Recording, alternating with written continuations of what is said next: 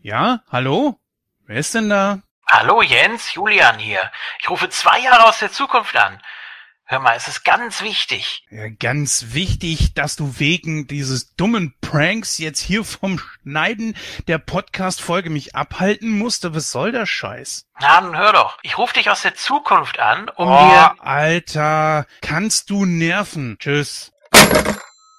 Mann, für wie dumm hält der mich aus der Zukunft? So ein Spinner.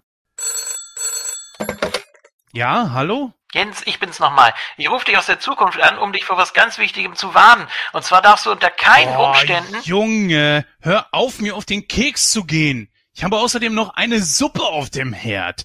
Die verbrennt gleich, weil du mich hier mit deinem Prank nervst.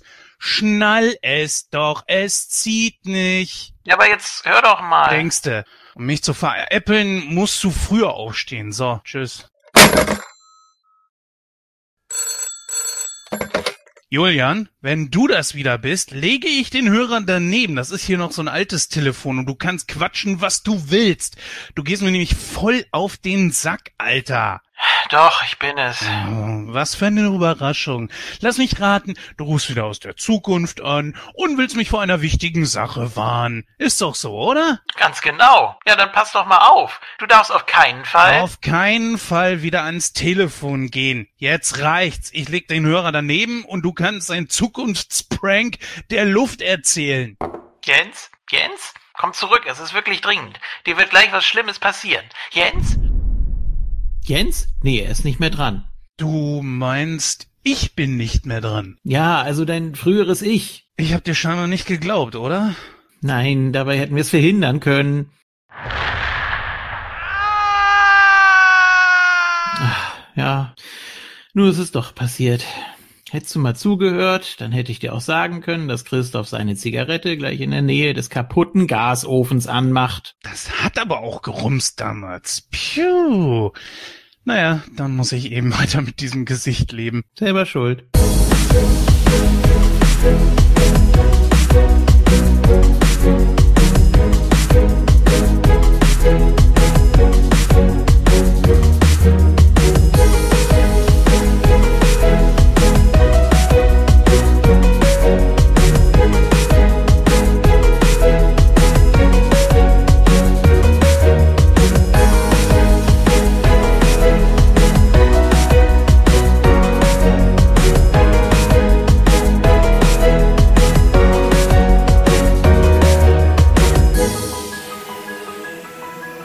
Hallo und herzlich willkommen zur 130. Folge von Nightcrow, liebe Hörer. Ja, heute bin ich mit dem Julian hier zusammen und wir wollen es heute ein bisschen romantisch angehen. Hallo Julian. Sollen wir mal klingeln? Nee, nee. Also das war eine meiner Lieblingsszenen, das fand ich wirklich ganz gut, aber später dann mehr. Ja, genau. Wir sind heute tatsächlich nur zu zweit. Wir hatten noch den Michi mit dazu eigentlich holen wollen, aber gut, wie das nun mal so ist im Real Life, manchmal kommt einfach was dazwischen. Aber ja, heute geht es ja um einen quasi Zeitreisefilm oder besser gesagt einen Film, der mit Zeit zu tun hat. Das ist ja so dein Lieblingsgenre, aber es ist ja nicht wirklich Zeitreise. Wie passt das zusammen?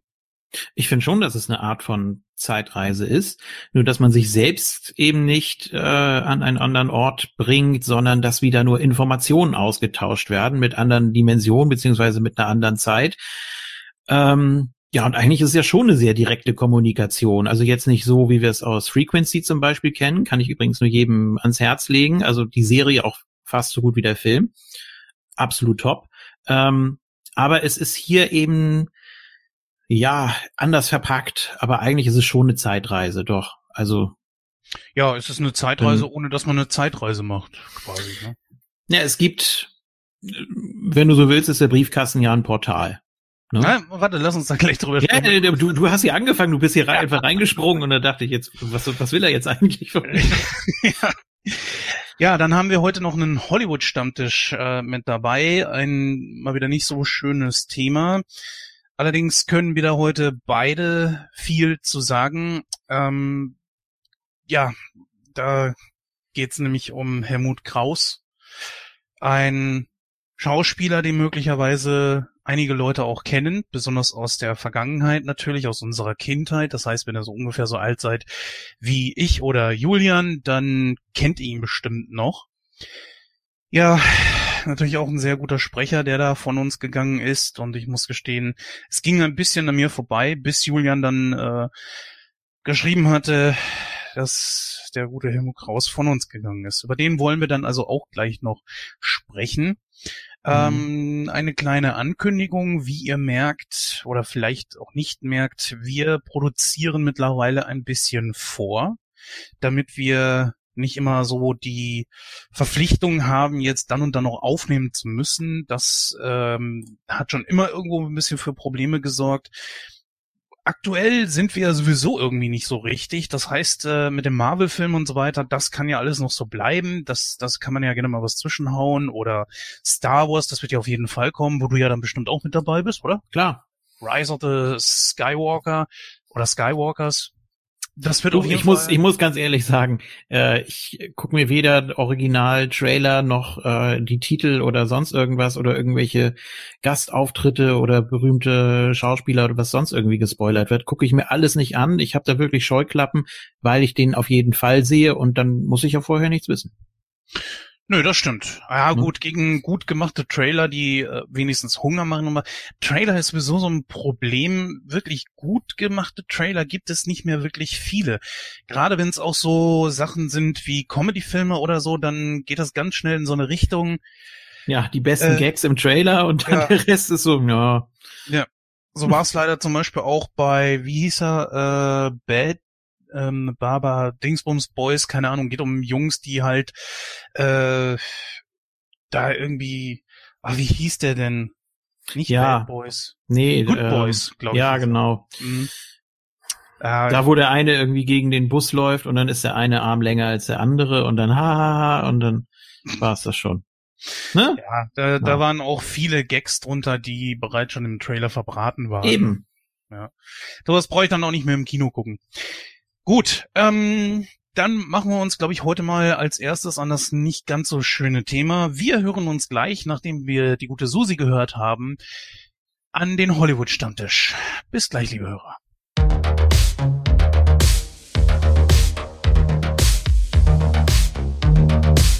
In der heutigen Episode wird es nicht nur romantisch, sondern auch mysteriös. Denn im heutigen Hauptthema unterhalten sich Keanu Reeves und Sandra Bullock über einen seltsamen Briefkasten miteinander, der die Zeit überbrücken kann. Während sich Keanu Reeves im Jahr 2004 befindet, schreibt ihm Sandra Bullock aus der Zukunft, genauer gesagt aus dem Jahr 2006, ihre Nachrichten. Wie sich lediglich über einen sehr außergewöhnlichen Briefkontakt eine Liebe zwischen den beiden entwickeln kann und was es mit diesen Briefkasten auf sich hat. Das versuchen die Talker in der entsprechenden Rezension zu ergründen. Darüber hinaus geht es im Hollywood-Stammtisch um den erst vor kurzem verstorbenen Schauspieler und Synchronsprecher Helmut Krauss. Der als Nachbar Paschulka aus Löwenzahn bekannt gewordene Akteur verstarb überraschend im Alter von 78 Jahren. Im Hollywood-Stammtisch erinnern sich die Talker an die Karriere des Schauspielers.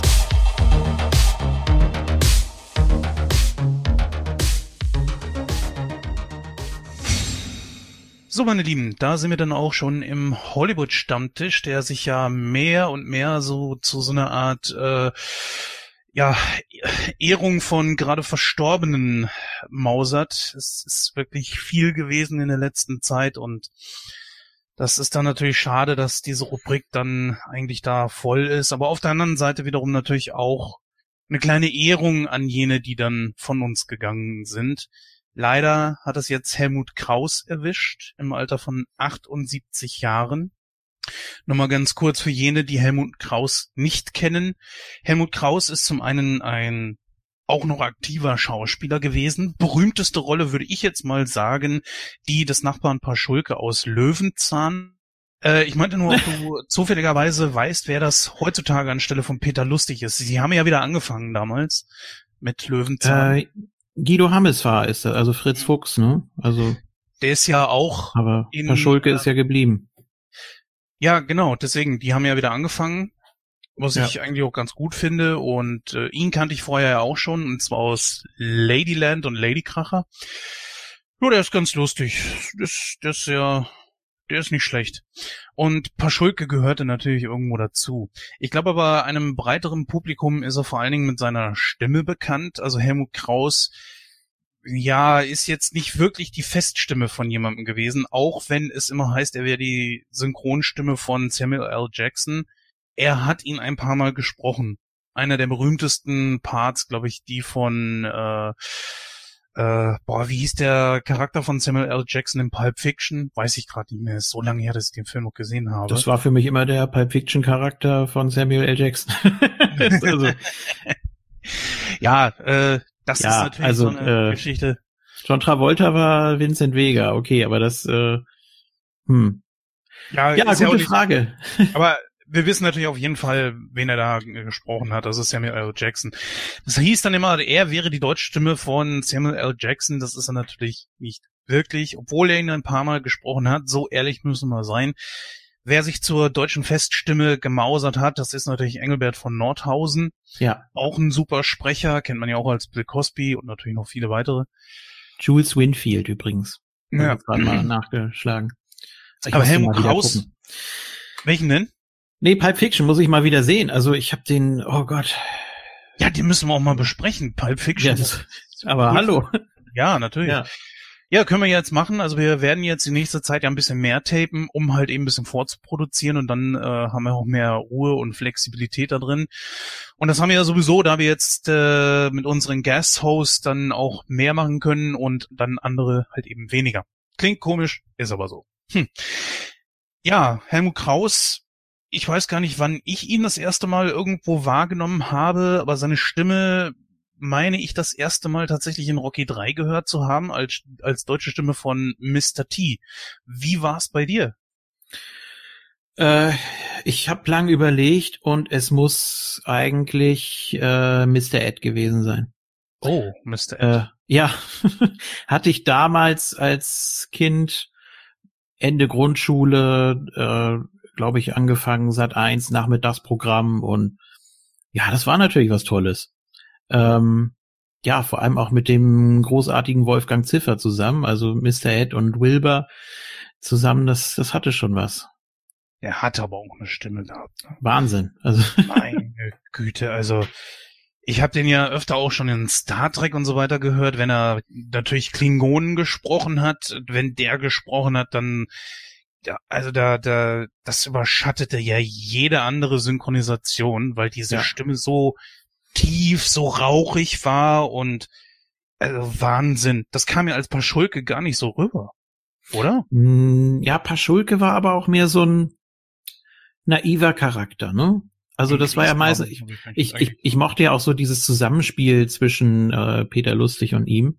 Ich bin generell nicht so ein Fritz-Fuchs-Fan, aber bei den alten Folgen, da merkt man es einfach, wie gut die miteinander harmoniert haben auch, und wie dann Peter Lustig immer irgendwas rausfinden wollte, und dann, ja, da wusste man immer schon, es trifft irgendwo Paschulke, den armen Mann, der dann für irgendwas herhalten musste, der dann immer noch gesagt hat, ja, natürlich, ich verstehe, ach so, was, Sie wollen mich dafür etwa hier benutzen? Also der war immer der Gelackmeierte am Ende, der musste immer überall mit hin, und dann war es meistens irgendwo viel zu heiß oder sie sind viel zu viel gelaufen oder sonst irgendwas, und dann hat er sich da ja auch immer seine Tücher umgebunden und möglicherweise noch mit seinen Hawaii-Hemden oder was weiß ich. Und also der hat sich ja auch körperlich nicht geschont, ne? Also es war schon toll. Ja, das ist etwas, was man auch sagen muss. Ein Mann, der natürlich leider an sehr viel Übergewicht gelitten hat. Mhm. Ich weiß nicht, ob es das jetzt war, was ihm letztendlich zum Verhängnis wurde. Es gibt keine offizielle Angabe, aber gut, er ist 78 geworden. Das ist natürlich nicht steinalt, aber ja, ich will hier nicht spekulieren über den gesundheitlichen Zustand, um Gottes Willen, liegt mir fern, aber liegt natürlich schon nahe, ne? Finde ich. Ja gut, 78, es ist nun mal ein Alter, mit dem man rechnen muss, aber das ist natürlich auch etwas, was mir so ein bisschen, ich sag mal, Kopfschmerzen bereitet, weil 78 ist nur 5 Jahre weiter als wie meine eigene Mutter. Mhm. Das macht dann die Sterblichkeit wieder irgendwo bewusst. Gut, da müssen wir uns alle mit abfinden. Es kommt nun mal irgendwann das Ende. Ich selber war jetzt erst bei einer Beerdigung und das Gute daran ist eigentlich, dass man sich nie daran gewöhnt, weil wenn es zur Gewohnheit werden würde, das wäre schlimm. Das wäre wirklich schlimm. Ja, Helmut Krauss ist nicht nur Sprecher, sondern auch Hörspielsprecher gewesen. Ich weiß nicht, so, du hast ja gesagt, du hast ihn live gesehen, ne? Ja, zweimal. Einmal bei den 3 Fragezeichen auf Tour.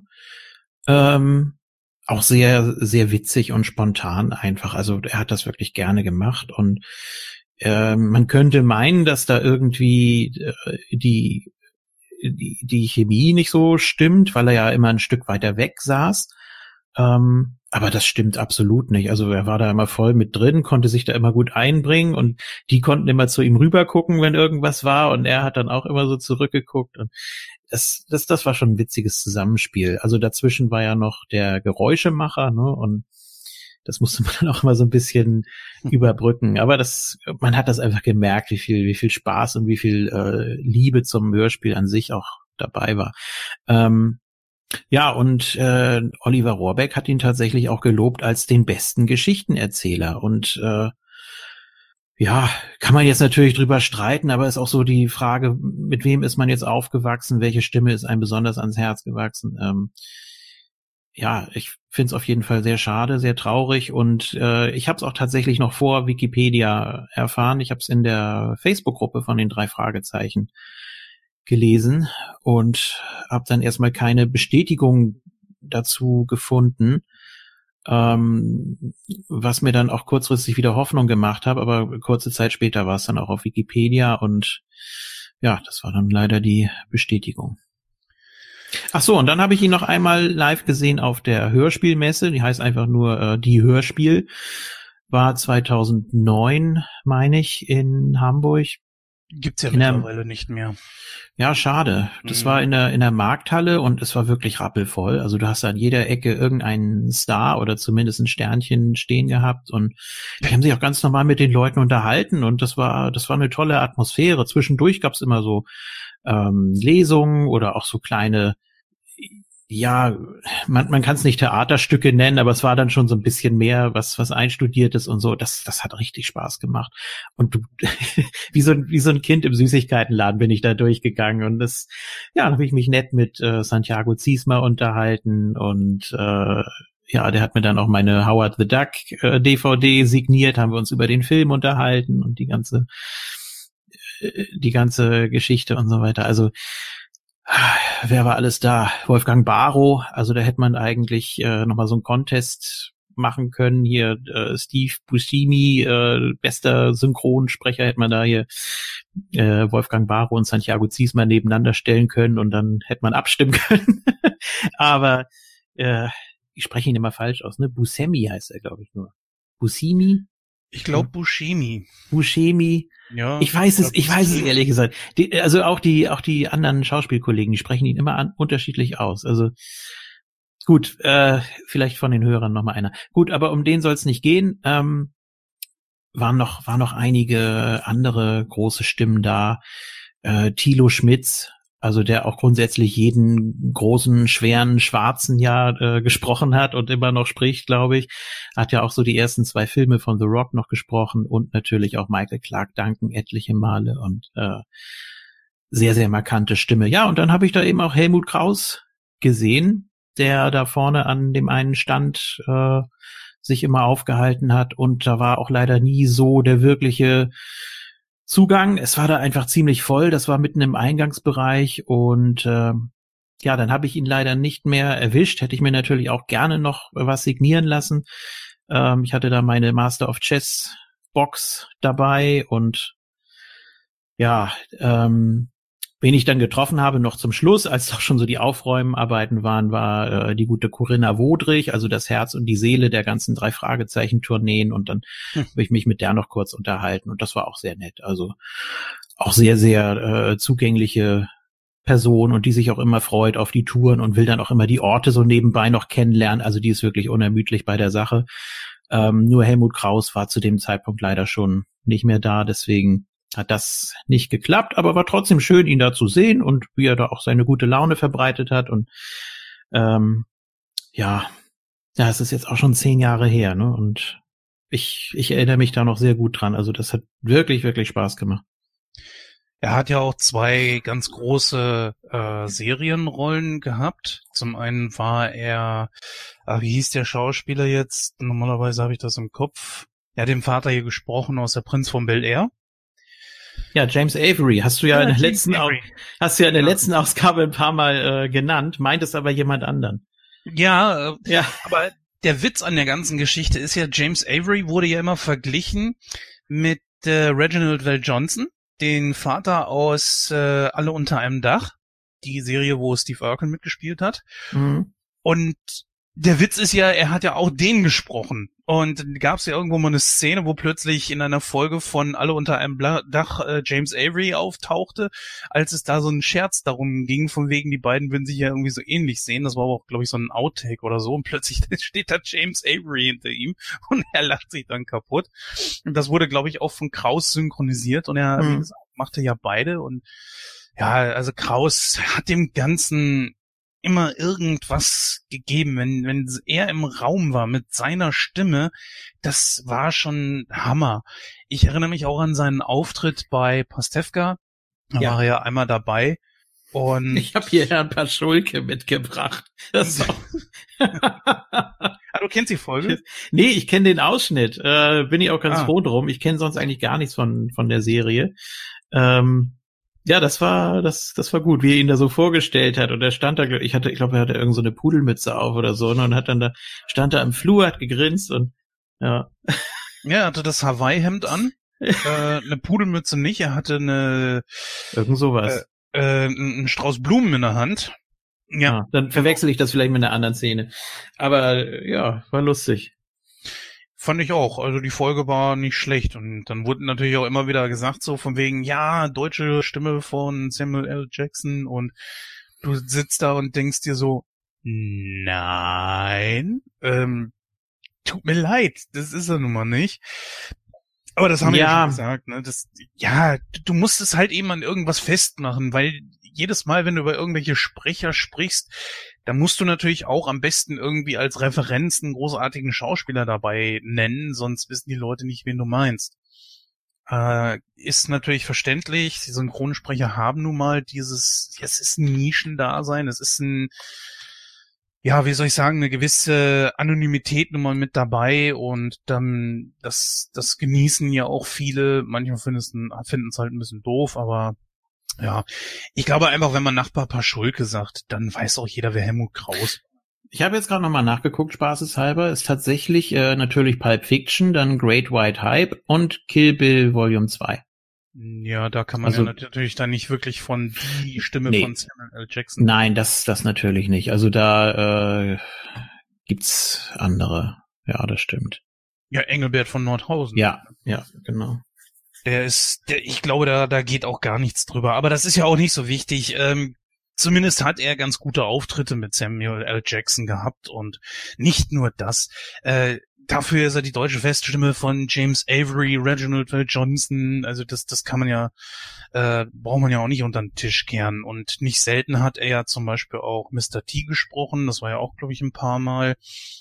Boah, wenn ich da an Rocky zurückdenke, ne? Ey, meine Güte. Da taucht dieser Typ auf. Ich kannte ihn ja vorher nicht, weder vom Wrestling noch vom A-Team oder so. Ich weiß gar nicht, ob es das A-Team zu dem Zeitpunkt schon gab, als Rocky 3 gedreht wurde. Ich glaube nicht. Auf jeden Fall taucht er dann da auf und hat dann auch noch diese Stimme dabei. Da dachte ich, ey, Rocky kann einpacken. Das passte so geil. Und Helmut Krauss hat es drauf. Er kann den besorgten Vater spielen. Er kann aber auch richtig mit seiner Stimme die Sau rauslassen. Und das hat er da ja zum Beispiel auch getan. Ja, er kann auch sehr, sehr streng rüberkommen, ne? Finde ich. Also, Du hast vorhin die Stimme als rauchig bezeichnet. Ich finde die eigentlich sehr, sehr, sehr kraftvoll und sehr autoritär auch teilweise. Also wenn er es ja wirklich drauf angelegt hat, deswegen auch Onkel Phil aus Prinz von Bel-Air, also habe ich ihm absolut abgekauft. Ja, überhaupt ist die Synchro von Prinz von Bel-Air sehr, sehr gut. Das muss ich bestätigen. Natürlich auch hier aus Alle unter einem Dach mit Santiago Ziesma, der Steve Urkel ja wirklich einen Top gemacht hat. Also ja gut, wir haben die deutsche Synchro schon so oft in den Himmel gelobt und vielleicht trotzdem nochmal ganz kurz als Ergänzung. Ich bin jetzt hier gerade nochmal die Synchro von Samuel L. Jackson durchgegangen. Natürlich Helmut Krauss, dicht dran vom Namen her natürlich, aber eben doch ein bisschen anders. In der neuen Star Wars Trilogie, ne? Mhm. Dann tatsächlich Thomas Petruo bei Jackie Brown. Ich wusste, er hatte da eine andere Stimme, er hat es jetzt aber nicht mehr so präsent. Es war tatsächlich Darth Vader Stimme, ne? Thomas Petruo, oder? Nee, das war Heinz Petruo, das war der Vater, ne? Und, stimmt, Zurück in die Zukunft, na klar. Ja, natürlich, Biff. Und ja passte aber auch ganz gut, also zu Jackson. Wie hieß er? Ordell Robbie, ja, bei Jackie Brown. Weil er einfach viel, viel jünger rüberkam und ich weiß gar nicht, ob Samuel L. Jackson in irgendeinem oder in mehreren von den Tarantino-Verfilmungen, da sind ja einige dabei, zweimal dieselbe Synchronstimme hatte. Ja, klar. Engelbert von Nordhausen. In hier den Western. Django Unchained, ja. Nee, und noch einen. Den allerneuesten. Hateful Eight, oder was? Hateful Eight, genau, ja. Ach so, war beides Engelbert von Nordhausen. Ja, gut, okay. Kann ich auch beide Filme nur empfehlen, sind super. Ja. Obwohl Hateful Eight geht ein bisschen lang, aber ist okay. Ist okay. Oh ja, da habe ich mich ja auch gefragt, wie kann der Film noch FSK 16 kriegen? Wofür ist dann bitte die 18 noch da überhaupt? Also unfassbar. Gut, aber darum soll es jetzt nicht gehen. Nee. Ja, um auch mal langsam zum Ende zu kommen, es ist schade, dass der Mann natürlich relativ früh gehen musste. 78 ist meines Erachtens nach schon noch ein Alter, wo man sagen kann, okay, er hat sein Leben gelebt, aber ich weiß nicht, also es könnten auch ruhig noch ein paar Jahre mehr sein. Ja, dann wären wir damit erst einmal durch. Ja. Wir hören uns dann, Ich suche jetzt gerade noch, aber jetzt ist ja irgendwie mein Browser abgeschmiert, der Pate natürlich, aber jetzt wollte ich das hier gerade nochmal, ob er denn Marlon Brando generell öfter synchronisiert hat. Aber das finde ich jetzt hier gerade nicht. Moment, ich hab's gleich. So.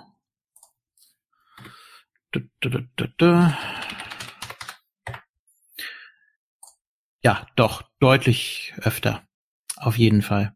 Also nicht nur beim Paten. Dann hätte man vielleicht dazu übergehen sollen, ihn anstatt als deutsche Feststimme von Samuel L. Jackson, lieber von Marlon Brando. Aber gut, Jackson kennt halt eben heutzutage jeder, ne? Und Pulp Fiction ist natürlich ein unglaublich bekannter Film. Ja, ich weiß es nicht. Ist ja nicht so schlimm. Es ist ja okay. Ich meine, auf vielen Schauspielern sind halt eben mehrere drauf. Gut, aber wir wollen jetzt zu unserem heutigen Hauptthema übergehen und deswegen hören wir uns da gleich.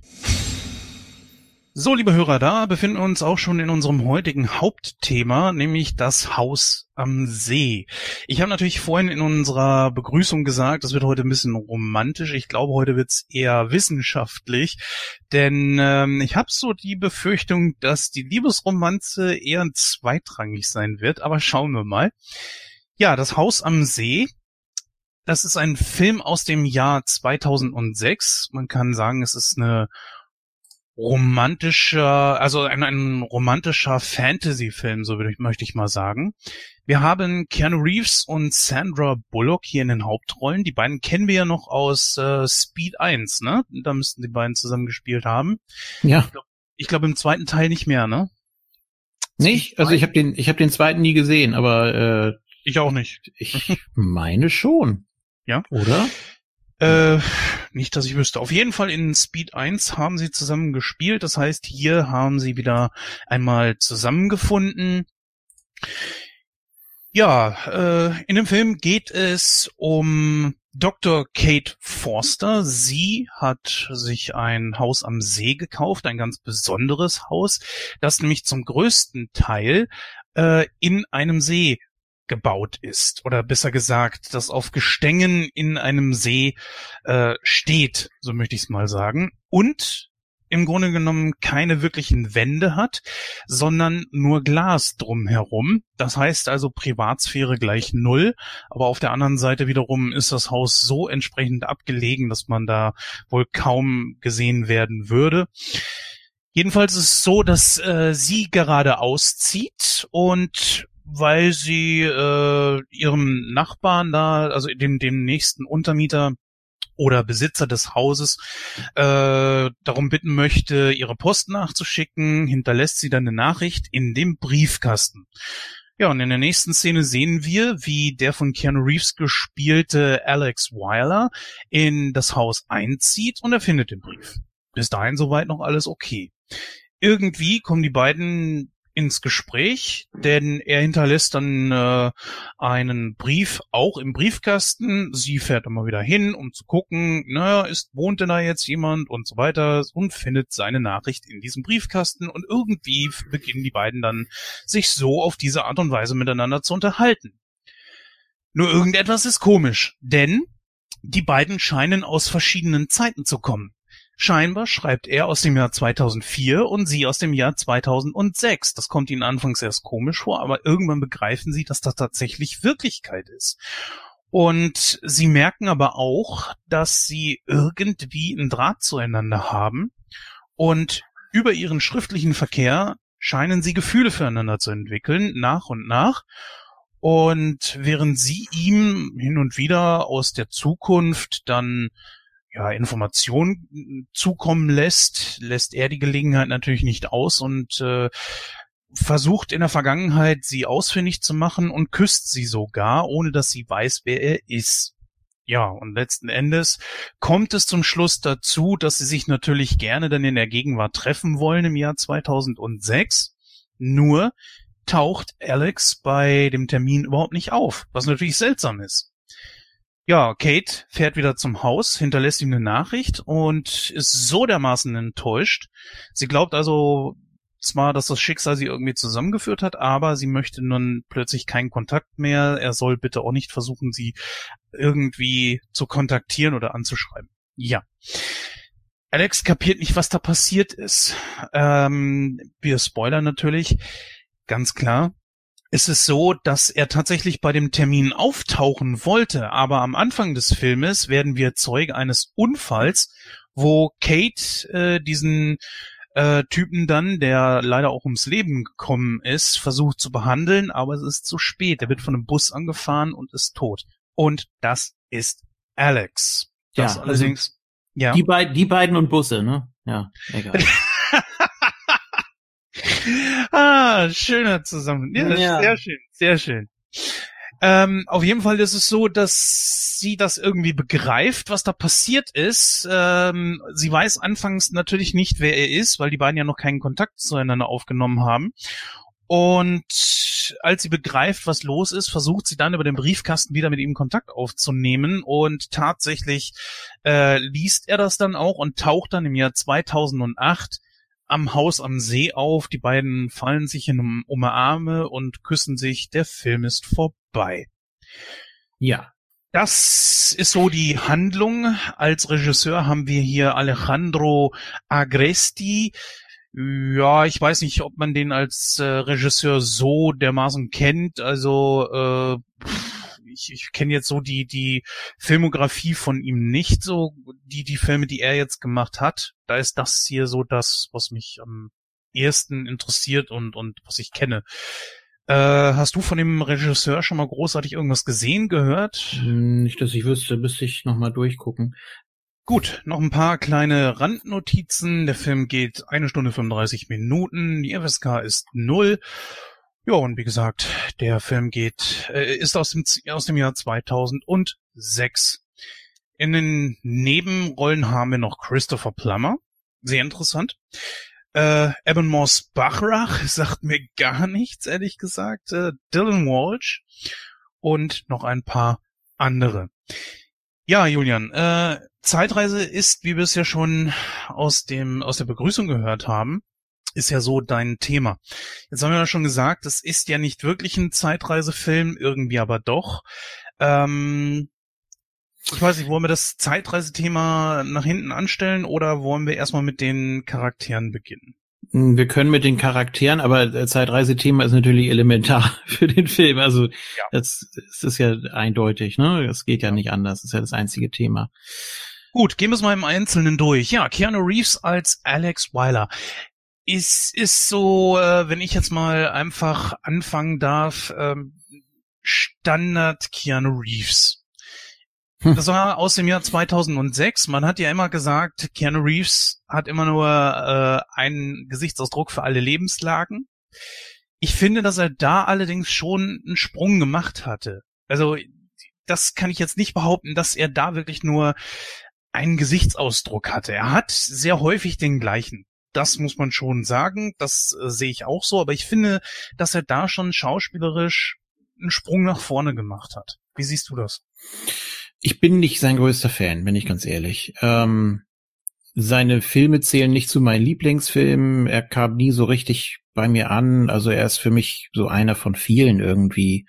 So ein bisschen austauschbar. Da gibt's einige, die da doch für mich mehr Ausstrahlung haben.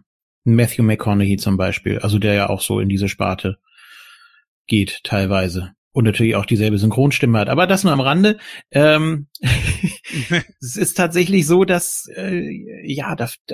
der Funke springt irgendwie nicht so über. Ich weiß auch nicht. Ja, so Actionfilme à la John Wick, die scheinen ihm eher zu liegen. Muss ich noch gucken. Wenn du auf richtig reine Action stehst, dann bist du bei diesem Film auf jeden Fall, also besser gesagt bei der Reihe, das werden ja jetzt bald sogar schon 4 Filme sein, also in ein paar Jahren kommt schon der 4. Film raus, dann bist du da auf jeden Fall gut aufgehoben. Und die sind wirklich nicht schlecht. Aber wie gesagt, also wenn ich das so sehe, sagen wir mal Speed als Referenz, dann... Ja, finde ich schon, dass er in diesem Film hier einen Sprung nach vorne gemacht hat. Klar, es gibt natürlich andere Filme, wo man sagen könnte, ja, was weiß ich, Bill und Teds verrückte Reise durch die Zeit. Das ist ja nie so mein Lieblingsfilm gewesen. Ich finde auch Bill und Teds verrückte Reise in die Zukunft, also den Film, der danach kam, jetzt als Fortsetzung, Im Auftrag des Teufels war ein super Film von ihm. Also da hat er schon auch so ein bisschen mehr schauspielerische Leistung reingelegt. Aber bei ihm hat's echt gedauert, finde ich. Ja, er ist so kühl irgendwie. Ich hab da keinen wirklichen Zugang. Es ist schwierig. Sehr, sehr distanziert einfach. Ja, da bin ich voll bei dir. Ich meine, er ist 1964 geboren. Das heißt, er ist jetzt... über 50 Jahre alt, also 55 Jahre alt wird er jetzt, oder ist er jetzt gerade geworden vor 4 Tagen. Ja, guck mal an. Glückwunsch. Glückwunsch. Und das Alter siehst du ihm auch ehrlich gesagt gar nicht so an, aber ja, ich finde schon, er hat schauspielerisch echt ein bisschen dazu gelegt. Natürlich wird er niemals ein De Niro sein. Ich glaube, dass der Zug ist abgefahren und je älter du wirst, desto unflexibler wirst du. Aber ich glaube, er hat jetzt seine... Ja? Nee, soll ich mir mal Feinde machen? Ich finde De Niro auch nicht sonderlich flexibel. So, also die jetzt noch dran sind, danke. Viel Spaß mit der weiteren Ausgabe. Au. Ja, ist so, leider. Weil, na gut, anderes Thema. Machen wir ein andermal. Wir können ja mal so Biografien machen. Habe ich, glaube ich, schon mal vorgeschlagen. Ja, das haben wir ja auch schon mal gemacht, sogar, glaube ich, ganz am Anfang von Nightcrow, aber das können wir gerne mal wieder einführen, das ist nicht das Problem. Ja, dann haben wir Sandra Bullock als Kate Forster. Nur mal wegen ihr gefragt, was hältst du von ihr als Schauspielerin? Ja.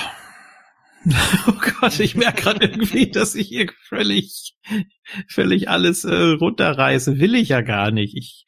Ich will den Film mögen und ich will auch die beiden mögen, aber es liegt auch bei ihr immer so ein bisschen an der Synchro, die ich nicht mag. Schwierig. Sie ist eine nette, ja. Ist eine ganz süße. Ich finde, sie hat auch ein Gesicht, was du unter Tausenden auch wiedererkennst. Das mag ich ja unter anderem so an ihr. Und ich finde, sie ist aber auf jeden Fall schauspielerisch um einiges besser als Keanu Reeves. Ich meine, beide haben ihren Weg in Hollywood gefunden. Sandra Bullock ist uns ja zum Glück auch noch erhalten geblieben. Sie macht ja hin und wieder noch was. Aber ich finde, sie ist auf jeden Fall besser als Keanu. Was jetzt so die beiden Charaktere betrifft, die du ja nicht voneinander trennen kannst, es ist schwierig zu sagen für mich, ob das wirklich so funktioniert, dass wenn diese beiden Charaktere sich nicht sehen, aber ineinander verlieben, das nur über Briefkontakt, ist das schwierig, finde ich. Und ich finde auch gerade so dieses Ende des Films unglaublich überhastet. Ja. Du nicht auch? Ja. Ich weiß noch damals, als ich den Film das erste Mal gesehen habe, ich habe die Einstiegsszene nicht gleich zuordnen können, ging dann aber doch relativ schnell. Dann jetzt beim zweiten Mal gucken war es natürlich klar, ich habe mich sofort wieder dran erinnert. Natürlich wird da der Bogen geschlagen, da mit dem Bus und so weiter, und das wird doch noch verhindert. Was ganz anderes, was mich so ein bisschen stört, ich mag das immer unglaublich gerne, wenn eine ungewöhnliche Situation eintritt und die Beteiligten sich erstmal damit zurechtfinden müssen, wenn sie erstmal so richtig rausfinden müssen und auch nicht alles auf einmal, sondern mehr so stufenweise, was da überhaupt passiert ist. Das passiert hier auch nicht. Sie gehen sofort relativ locker mit der Situation um. Und das kann ich so nicht nachvollziehen. Also diese erste Anspielung, das gefällt mir ganz gut, mit den Pfotenabdrücken. Was, wieso, hä? Ne? Und auch der Karton auf dem Boden und so weiter. Ja, und das tut mir leid und so. Und ja, sie denkt ja, er ist ihr Nachmieter und in Wirklichkeit wohnt er ja vor ihr in dem Haus. So. Und das hast du dadurch diese ganzen kleinen Faktoren ganz gut transportiert, finde ich. Das sind aber nur 2-3 Minuten.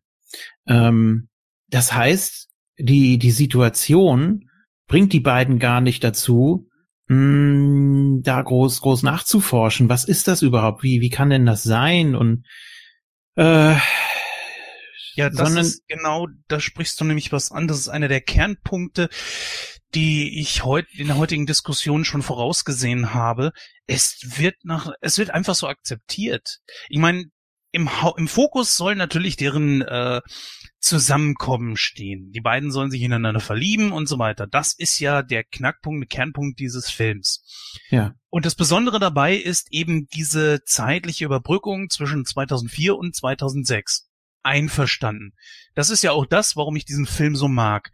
So Liebesfilme Standard 0815, da muss immer irgendwie was Besonderes bei sein. Hier haben wir jetzt einen Fantasy- bzw. Science-Fiction-Aspekt dabei. Aber die Sache ist eben die, der Film ignoriert das komplett. Es wird als Medium genutzt, ja, es wird auch hin und wieder so ein bisschen damit gespielt, wie er den Baum da plötzlich pflanzt und sie dann plötzlich den Baum über sich sieht, weil er ja wie aus dem Nichts heraus plötzlich da ist. Ey, das ist ein Eingriff in die Zeit. Ja. Und das... Ja, gut, jetzt hast du natürlich wieder die Möglichkeit, ist das immer alles so gewesen? Wurde es nur korrigiert oder ist es wirklich so eine Art Ripple-Effekt?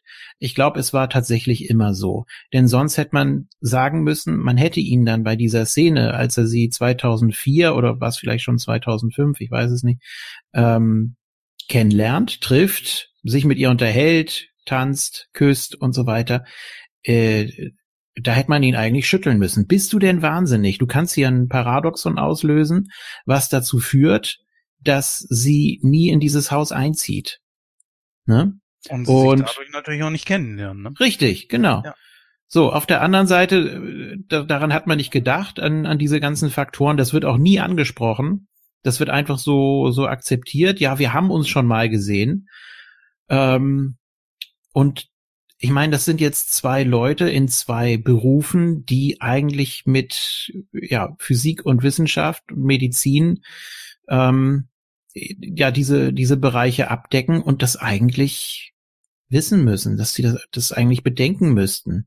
Aber die beiden sind zwei, ja, Romantik-Dummies.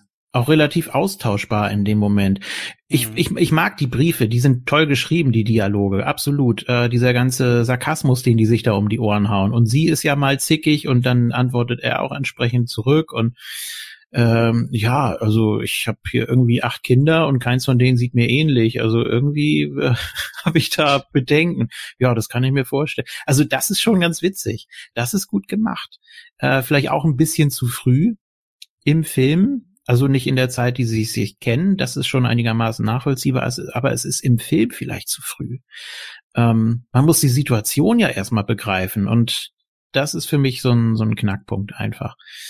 Ja, und dass sie sich eben gar nicht damit auseinandersetzen, mit dem eigentlichen Phänomen, das kommt mir deutlich zu kurz. Ich habe so das Gefühl, es kommt überhaupt nicht zur Sprache.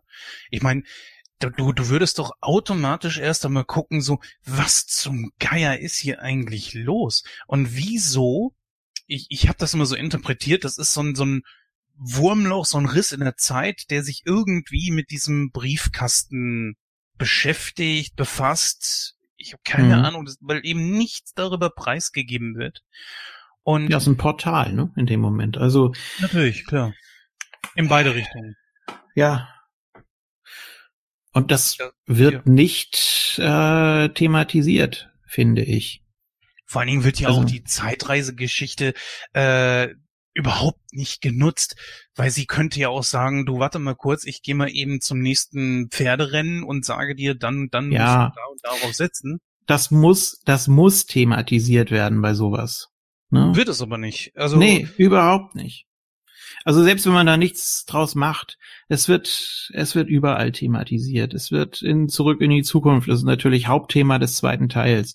Also in jeder Situation, wenn du irgendwie die Möglichkeit hast, einen Blick in die Vergangenheit oder beziehungsweise in die Zukunft zu werfen und da irgendwie Kontakt aufzunehmen, es wird immer mit einfließen. Ja, und die beiden interessieren sich da eher nur für den jeweils anderen, aber nicht für, ich meine, das sollen sie ja auch, das ist ja auch okay. Aber unterm Strich wäre ich doch neugierig, was denn da bitte überhaupt passiert ist. Und vor allen Dingen, wir müssen gleich auch nochmal auf den Hund zu sprechen kommen, denn der hat ja auch irgendwie einen ganz speziellen Draht zueinander, weil der bringt die ja dann in der Vergangenheit auch irgendwo zusammen. Aber gut, ich persönlich hätte das zumindest so geschrieben, dass sie sich wenigstens ein paar Minuten damit auseinandersetzen und dann vielleicht irgendwie dann sagen, naja gut, okay, wir können jetzt nichts machen, das ist halt so, aber irgendwie so nach dem Motto, ich nehme mal jemanden damit hin und guck, hier ist ein Brief und der denkt sich, ach komm, weißt du was, du willst mich doch verarschen und so, dass sie wenigstens versuchen herauszufinden, was das Phänomen ist. Es kann ja dann jemand mitkommen und sie sagen dem so, hier, ja, du bist ja vom Fach oder sowas ähnliches, hast du vielleicht eine Idee? Und der guckt sich das an und sagt, nee, hier ist doch alles in Ordnung, ihr wollt mich doch wohl irgendwie veräppeln oder so. Und sie, die sich dann sagen so, okay, wir können es irgendwie nicht wirklich jemandem beweisen, dann akzeptieren wir es so, wie es ist und kommunizieren einfach dann so miteinander. Aber nichts, gar nichts. Und das ist echt enttäuschend. Und es beschränkt sich nur auf den Briefkasten. Das ist doch seltsam. Das ist nicht das Problem. Also dieses Haus ist ja irgendwie, das hat ja was Besonderes. Also der Vater, also Christopher Plummer, hat das ja entworfen und der Sohn eben auch Architekt, der das dann mietet und ja, oder beziehungsweise ihr dann übergibt, wenn du so willst, auch wenn sie denkt, er ist der Nachmieter. Also da sehe ich schon eine deutliche Verbindung. Und dieser Briefkasten, ja, normalerweise, wenn du den jetzt gar nicht benutzt hättest oder so, dann wäre das ja gar nicht weiter zur Sprache gekommen, wäre gar nicht aufgefallen. Wer schickt denn da noch normale Post hin normalerweise? Also das ist ja wirklich so ein Ort, wurde ihr ja auch zu geraten. Such dir einen Ort, an dem du Abstand gewinnst, ne? Und das wäre dann eher so das gewesen. Nee, aber diese Seite, die wird wirklich völlig ausgeklammert. Finde ich schade. Der Film hätte ruhig noch eine halbe, dreiviertel Stunde länger gehen können. Die hätten mit der Situation noch mehr spielen können, finde ich. Es hätte nicht, also jetzt nicht nur Dialoge mit also untereinander zwischen den beiden über die Briefe, sondern die hätten wirklich, wie du schon gesagt hast, die hätten da irgendjemand mal mit einweihen können. Was ist das eigentlich? Ja, man muss es nicht übertreiben, also jetzt so Frequency-mäßig, dass dann der Briefkasten kaputt geht oder so und dann liegt es doch an was anderem vielleicht oder so. Nee, aber es fehlte einiges um die Handlung drumherum. Ne? Es wirkte mehr wie so eine räumliche Distanz als eine zeitliche dadurch. Ja, bis auf bestimmte Aspekte im Film ist es E-Mail für dich, ne? Ja, dass sie sich eben nicht kennen. Wirklich, oder ja eigentlich sich schon begegnen, aber nicht wissen, dass der andere eben dieser entsprechende Mensch ist und sich teilweise auch anfeinden, anzicken und dann denken, ach ja, gut, dass ich dich wenigstens noch hab, ne? Und ja, das ist tatsächlich so. Das mir fehlt hier und jetzt, ja, fällt mir eigentlich auch wieder ein, warum ich den so lange nicht gesehen habe. Ich habe ihn heute erst das zweite Mal gesehen und obwohl es ein Zeitreisefilm ist, mir fehlt das Alleinstellungsmerkmal. Ich glaube, das ist es so ein bisschen. Es gibt viele schöne Ansätze, viele schöne Ideen, da einen Tisch zu reservieren in 2 Jahren oder so oder den Baum natürlich, ja klar. Und dann, oder den Aspekt aus der Vergangenheit, dass sie eben sagt, so hier, ich habe, was war das, was hatte sie vergessen? Ein Buch, glaube ich, ne?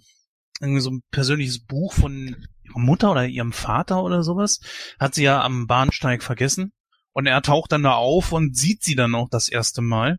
Übrigens, Sandra Bullock finde ich mit langen Haaren gar nicht so super. Ich finde sie mit diesen kurzen Haaren, das steht ihr ungemein gut, finde ich. Wo ich aber lange Haare lieber mag.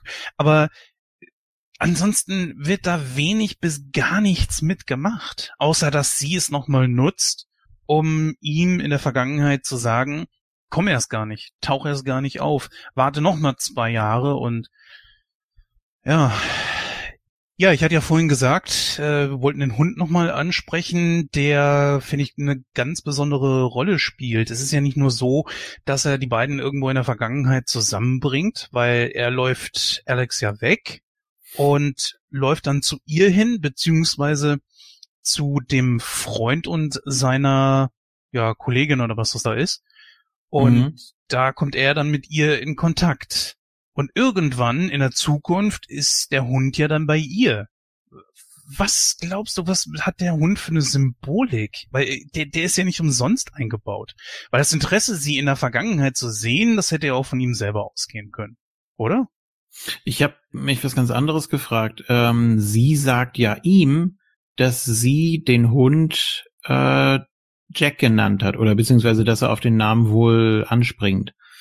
Und dann nennt er ihn ja auch so. Der Hund allerdings muss ja dann vorher, wenn er schon bei ihm so darauf anspringt, ja auch schon so genannt worden sein. Ne? Das heißt, durch sie kann das ja nicht kommen in dem Moment. Oder der Hund springt.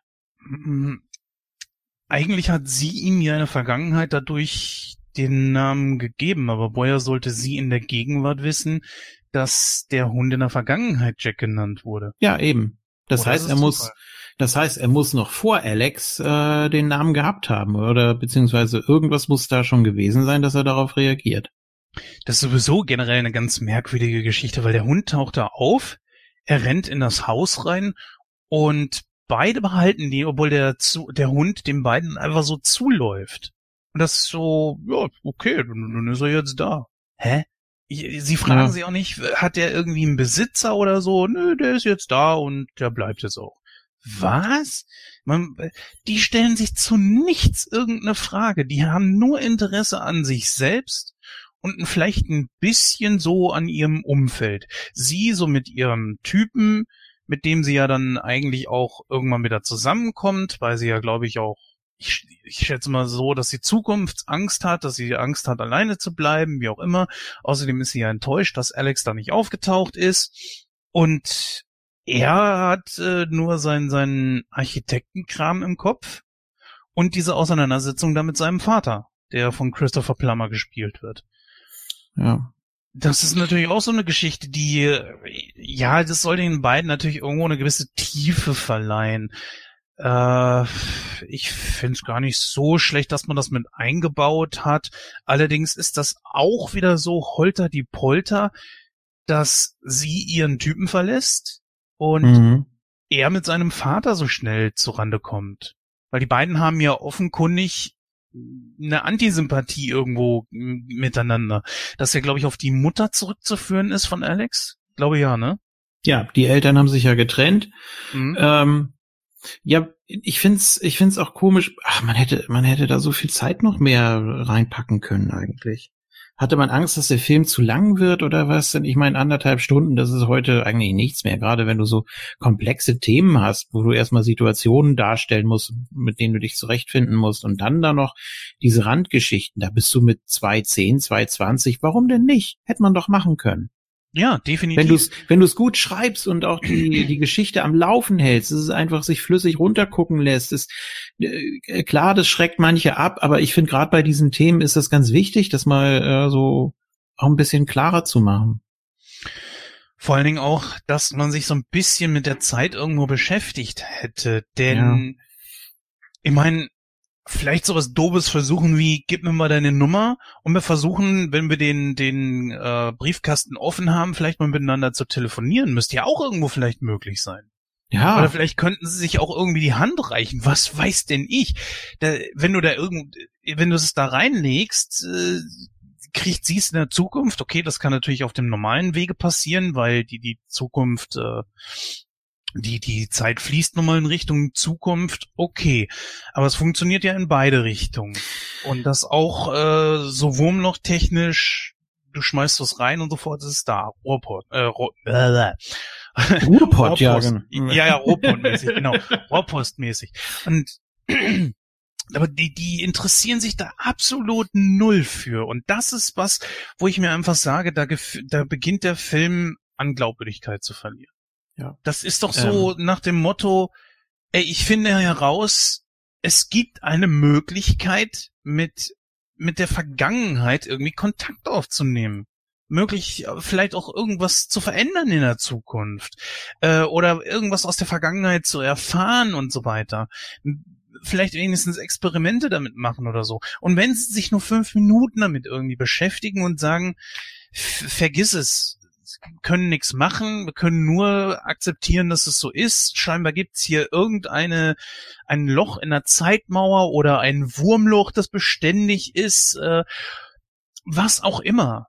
Aber dass so etwas Außergewöhnliches da ist und keiner interessiert sich da wirklich mehr für, außer dass es ein Medium ist, das die beiden Zeiten miteinander verbindet und den Film so auf eine Liebeskomödie oder ja gut, Komödie ist es ja nicht, sondern so ein Romantikfilm auf einen etwas gehobeneren Level hebt.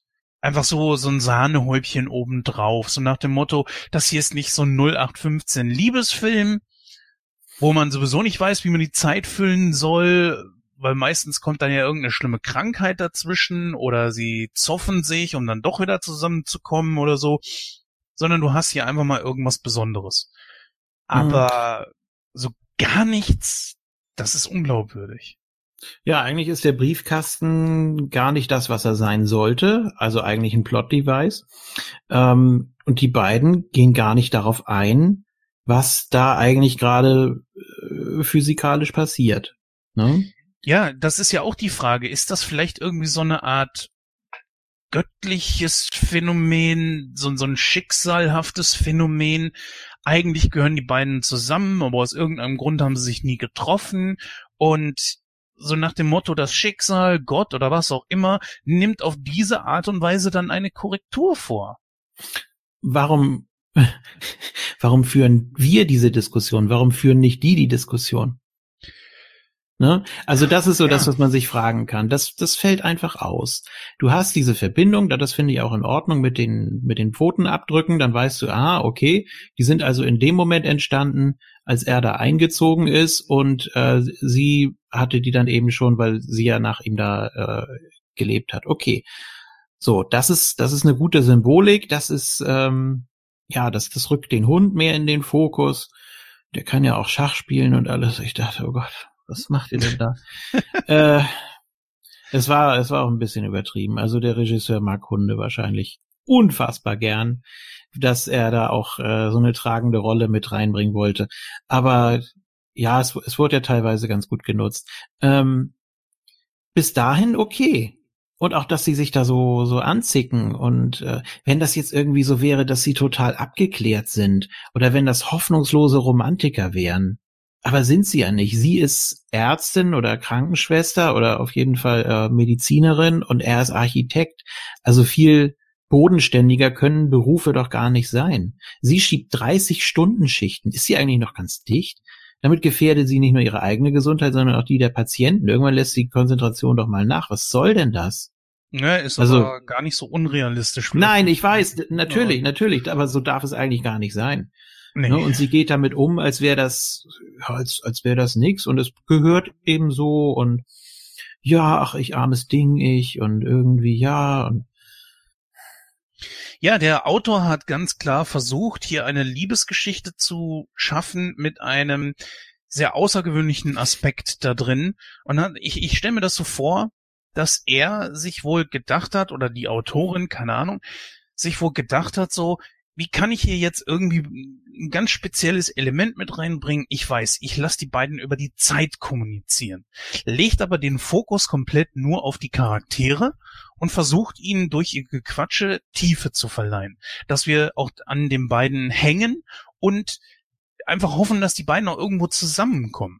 Und hier und dort, ja, streut man so ein bisschen dieses zeitliche Phänomen mit ein, indem man den Baum dann plötzlich in der Gegenwart sieht oder dass sie ihn in der Vergangenheit warnt, damit das in der Gegenwart im Jahr 2006 nicht passiert. Solche Dinge. Das ist aber viel zu wenig. Viel zu wenig. Vor allem, was hättest du aus dieser Szene machen können noch? Aus dieser letzten. Es ist eigentlich nur eine genaue Wiederholung, nur dass er vor dem Bus stehen bleibt. Du hättest da viel mit schnellen Cuts nochmal so irgendwie arbeiten können, dass da, dass ihm alles Mögliche klar wird und dass da, ja, ich weiß, das wäre auch klischeehaft gewesen, aber du hättest aus der einzelnen Szene nochmal sehr viel mehr rausholen können, finde ich.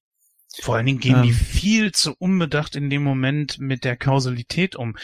Darüber macht sich da ja gar keiner irgendwie Gedanken. Jo, dann vielleicht wäre es ja auch wirklich Schicksal gewesen. Vielleicht war das sein Weg, dort zu sterben. Und sie ändert einfach mal die Zukunft. Ja, das ist aber okay, wenn es auf die eine Sache hinausläuft. Dann kann man nämlich auch noch einen Schritt weitergehen, dass es seine Bestimmung war, dass er diesen Weg geht und aber von ihr gerettet wird, dass das zugelassen wird durch die Fügung oder das Schicksal. Okay, so kannst du es ja auch sehen. Mhm. Aber ich finde auch ihre Reaktion sehr dumm, muss ich eigentlich sagen. Ich war erst bei naiv, aber ich finde es schon dumm. Wenn er nicht zum vereinbarten Treffpunkt kommen, zu dem und dem Zeitpunkt. Und sie dann gleich so, ja, dann ist das wohl so, dann muss ich jetzt wohl mit meinem Leben weitermachen. Ich dachte, nein, Mensch, denk doch mal nach. Er spricht es ja sogar an. Wer weiß, was in der Zwischenzeit passiert ist. Irgendwelche Abweichungen oder sonst irgendwas. Ja, eben, genau. So, und dann da kann ja alles Mögliche passieren, dass man da nicht nachforscht oder dass sie mal irgendwie in irgendwelchen Archiven guckt nach dem Namen. Gibt's irgendwo eine Anzeige oder gibt es irgendwas, dass er weiß ich nicht. Also das ist jetzt auch da muss der Regisseur seine Fantasie spielen lassen. Dass man da irgendeinen Grund hat, mal nachzugucken, hey, was könnte eigentlich passiert sein? Aber sie schnappt ja gleich ein. Das ist nicht sympathisch, das ist einfach dumm. Und so würde ein Mensch in der Situation wahrscheinlich nicht reagieren. Deine Argumente sind sehr, sehr schlüssig und zeigen mir eigentlich, wie doof teilweise dieser Film auch wirklich ist. Denn ja, es geht ja noch weiter, ne? Die Sache ist ja die, denk mal weiter. Sie ist ja offensichtlich an Alex interessiert. Aber sie schmettert das einfach so ab, aber ihre Zuneigung zu ihm, die bleibt ja auch, wenn sie da vielleicht enttäuscht ist, aber trotzdem, obwohl sie ja eigentlich Alex möchte, kommt sie wieder mit ihrem Ex zusammen. Was ist denn das bitte? Warum? So nach dem Motto, ja, das Leben muss weitergehen, aber sie unternimmt gar nichts, um ihn irgendwo mal zu treffen. Aber das ist ja auch der große Witz. Er soll immer irgendwo hinkommen. Mädel, du bist doch in der Gegenwart. Für ihn sind's 2 Jahre, die er warten muss. Aber du brauchst dich nur ins Auto zu setzen und zu ihm hinzufahren. Sag ihm doch einfach hier, also sagen wir mal so, sie schreibt einen Brief. Pass auf, bei mir ist jetzt Donnerstag, der 28. Januar 2006. So, in 2 Tagen werde ich dann zu dir fahren. Bitte schreib dir das irgendwo auf. Dann komme ich und werde dich aufsuchen und finden. Warum muss denn immer er losrennen?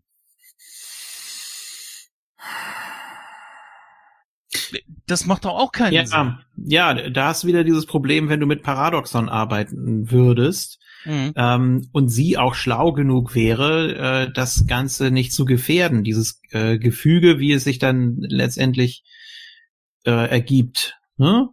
Also, dass sie, ja, natürlich, ja, völlig richtig. Aber würde sie es denn gefährden? Ich meine, ist das denn in Gefahr? Wieso sollte das denn in Gefahr sein?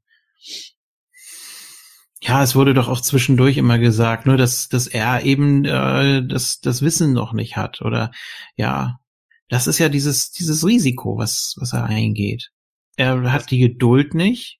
Aber das Risiko gehen sie ja beide ein. Das ist genau das, dieses Eingreifen in die Zeit interessiert sie ja überhaupt nicht. Sie hätte ihn zum Beispiel warnen können, dass der Vater stirbt. Ich weiß gar nicht, woran ist der nochmal gestorben? Der hatte doch einen Herzinfarkt und hat danach im Krankenhaus einen Kaffee getrunken und dann fällst du natürlich sofort tot um. Ja, es ist auch völlig konstruiert, völliger Scheiß. Aber das Problem ist wirklich, wie ich schon sagte, dass hier der Fokus zu sehr und einzig und allein auf das Zusammenkommen der beiden gelegt wurde und dann auch nur auf die Charaktere. Das Problem ist allerdings, dann brauchst du aber auch Schauspieler, die das wirklich transportieren können, die dich in den Bann ziehen, wenn du schon so einen schwachen Plot hast. Was weiß ich, mir fällt jetzt spontan kein Schauspieler ein, aber dann bestimmt nicht Keanu Reeves, obwohl er schon einen Sprung nach vorne gemacht hat, aber halt eben nicht so auf einem De Niro-Level oder so. Und auch Sandra Bullock ist da leider nicht die erste Wahl. Das ist jetzt ganz gemein, aber ich habe so den Eindruck, als ob die beiden einfach ein Drehbuch gekriegt haben, ihr müsst an den und den Ort und müsst das und das sagen, aber wirklich verstanden haben die Handlung auch nicht. Nee. Also so kommt mir das echt manchmal vor. Sie so dachte, okay, dann warum macht sie das jetzt nicht so und so? Nee, stell mal keine Fragen, du machst das jetzt einfach so. So kommt mir das manchmal wirklich vor. Zum Schluss die Szene, wo sie sich dann direkt küssen und so weiter, das kann man sich vielleicht noch so ein bisschen schön reden, indem man sagt, ja, sie kennen sich, ja. Ich meine, die Optik spielt auch eine Rolle. Aber sie weiß ja, wer er ist. Die beiden haben sich ja in der Vergangenheit schon kennengelernt. Er weiß, wie sie aussieht. Das ist ja dann noch in Ordnung. Aber dass er auch so bereitwillig dann immer mal wieder 2 Jahre wartet, insgesamt sind es ja 4 Jahre, bis er dann wirklich mal mit ihr zusammenkommen kann. Er hätte ja zwischendurch, zwischen 2006 und 2008, hätte er ja auch irgendwie mal vorbeifahren können.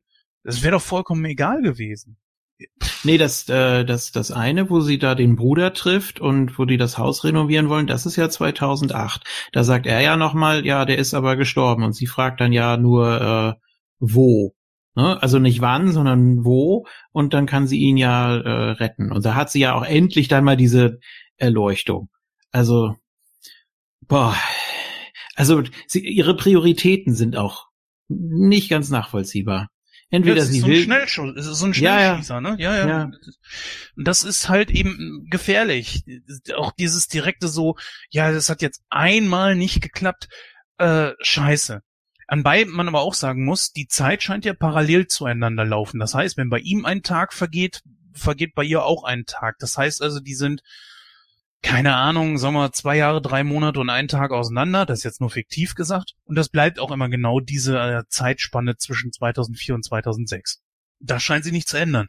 Warum sagt sie denn nicht, gut, pass auf, in 2 Tagen, also meine Zeitrechnung, dann kommen eben 2 Tage später, dass sie es nochmal versucht. Das ist doch nur 1 oder 2 Tage. Sie muss doch gar nicht lange warten.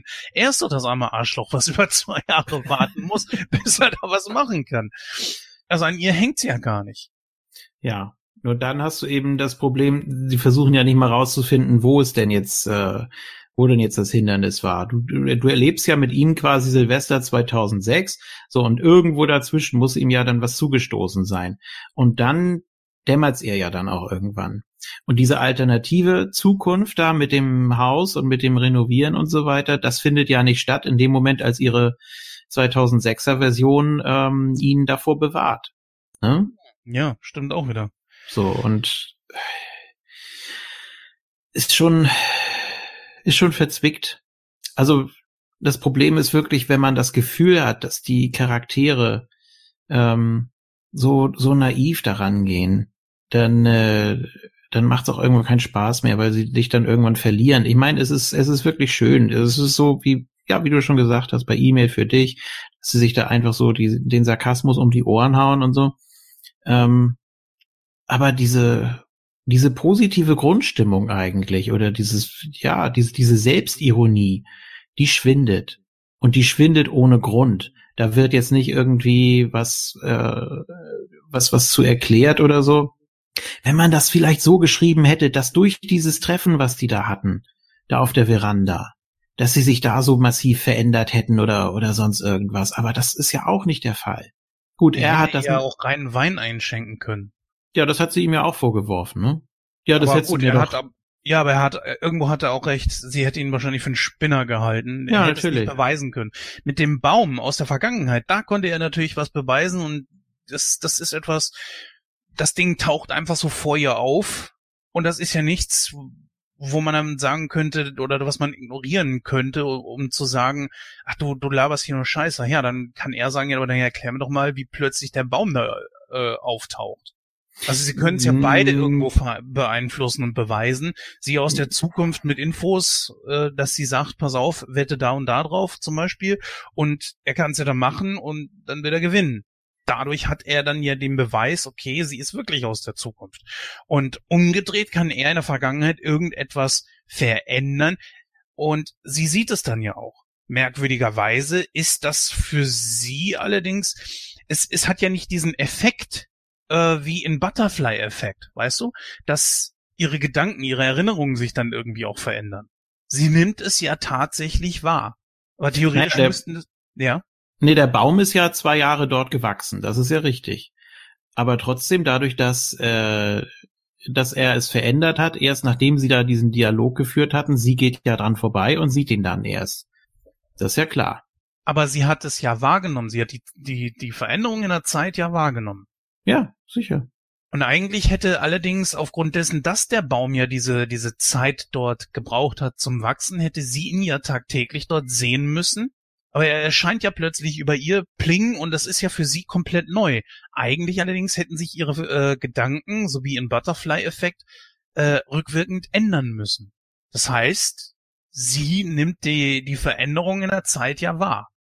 Nee, das ist das, was ich meine? Ja, aber das ist das, was ich vorhin meinte, dass dieser Ripple-Effekt nicht stattfindet. Das heißt, es wird nicht die komplette Zeitlinie verändert, sondern es macht sozusagen einen Sprung, aber die Entwicklung des Baumes, die findet ja trotzdem statt. Ja, die findet statt. Das heißt, sie sieht dann den fertigen Baum, aber erst ab dem Zeitpunkt, als er, du hast das doch mal so in dem Hörspiel-Intro so gemacht, dass es schon reicht, wenn man sich etwas vornimmt, dass das dann als schon gemacht gilt und dass das dann in der Zukunft schon sichtbar ist. Ne? Ja. So ist es ja nicht. Du hast ja den Moment, in dem Moment, als er den Baum einpflanzt, da entsteht ja erst diese Zeitlinie. Ne? Das heißt, der Baum hat zwar die Zeit, da 2 Jahre zu wachsen, aber sie sieht ihn erst dann, wenn er ihn auch wirklich eingepflanzt hat, weil der Ripple-Effekt nicht stattfindet. Also sind das dann 2 alternative Zeitlinien, die gesplittet ab dem Zeitpunkt, wo er das pflanzt, sich splitten. Es gibt 2 alternative Zeitlinien und in dem Moment, wo das Ganze, wo die Vergangenheit sie in der Gegenwart dann wieder erreicht, im Jahr 2006, gehen die irgendwie wieder zusammen. So ungefähr meinst du das, oder? So, ja, so ungefähr. Weil sie ja bevor er den Baum pflanzt, mit ihm redet, und wenn sie dann vorbeigeht, dann pflanzt er ihn ja. Das heißt, sie löst ja erst aus, dass er ihn pflanzt. Ne? Mhm. So. Und trotzdem hat er aber die Möglichkeit, da 2 Jahre zu wachsen. Weil ja die Zeit für den Baum ja auch vergeht. Das macht ja nicht einfach plopp, sondern die Zeit vergeht ja für den Baum, und sie löst das quasi aus, dass sie von dem Baum erzählt, dass er ihn pflanzt. Und deshalb sieht sie ihn erst nach dem Zeitpunkt, nachdem sie gesehen hat, ja, nee, das kannst du mit Butterfly-Effekt nicht vergleichen, weil du ja bei Butterfly-Effekt auch quasi nur in den Kopf deines früheren Ichs reist. No, das heißt, das Bewusstsein verändert. Du kannst es mit Zurück in die Zukunft vergleichen. Und zwar in dem Moment, wo, wie sagt es Doc nochmal, es ist die Gegenwart für alle anderen, aber für die beiden ist es das eben nicht, weil die von der anderen Zeitlinie nun einmal wussten. Ja. Und der Baum ist ganz normale Realität für alle anderen, aber für sie ist er das eben nicht. Das heißt, irgendwie scheint das Ganze auf sie und ihn dann auch so eine Art Einfluss zu haben. Ja, man hätte da noch ein paar andere Beispiele nehmen können, wo es noch besser passt. Ich finde zum Beispiel dieses Beispiel mit dem Buch, das sie vergisst am Bahnhof, das finde ich nicht so gut.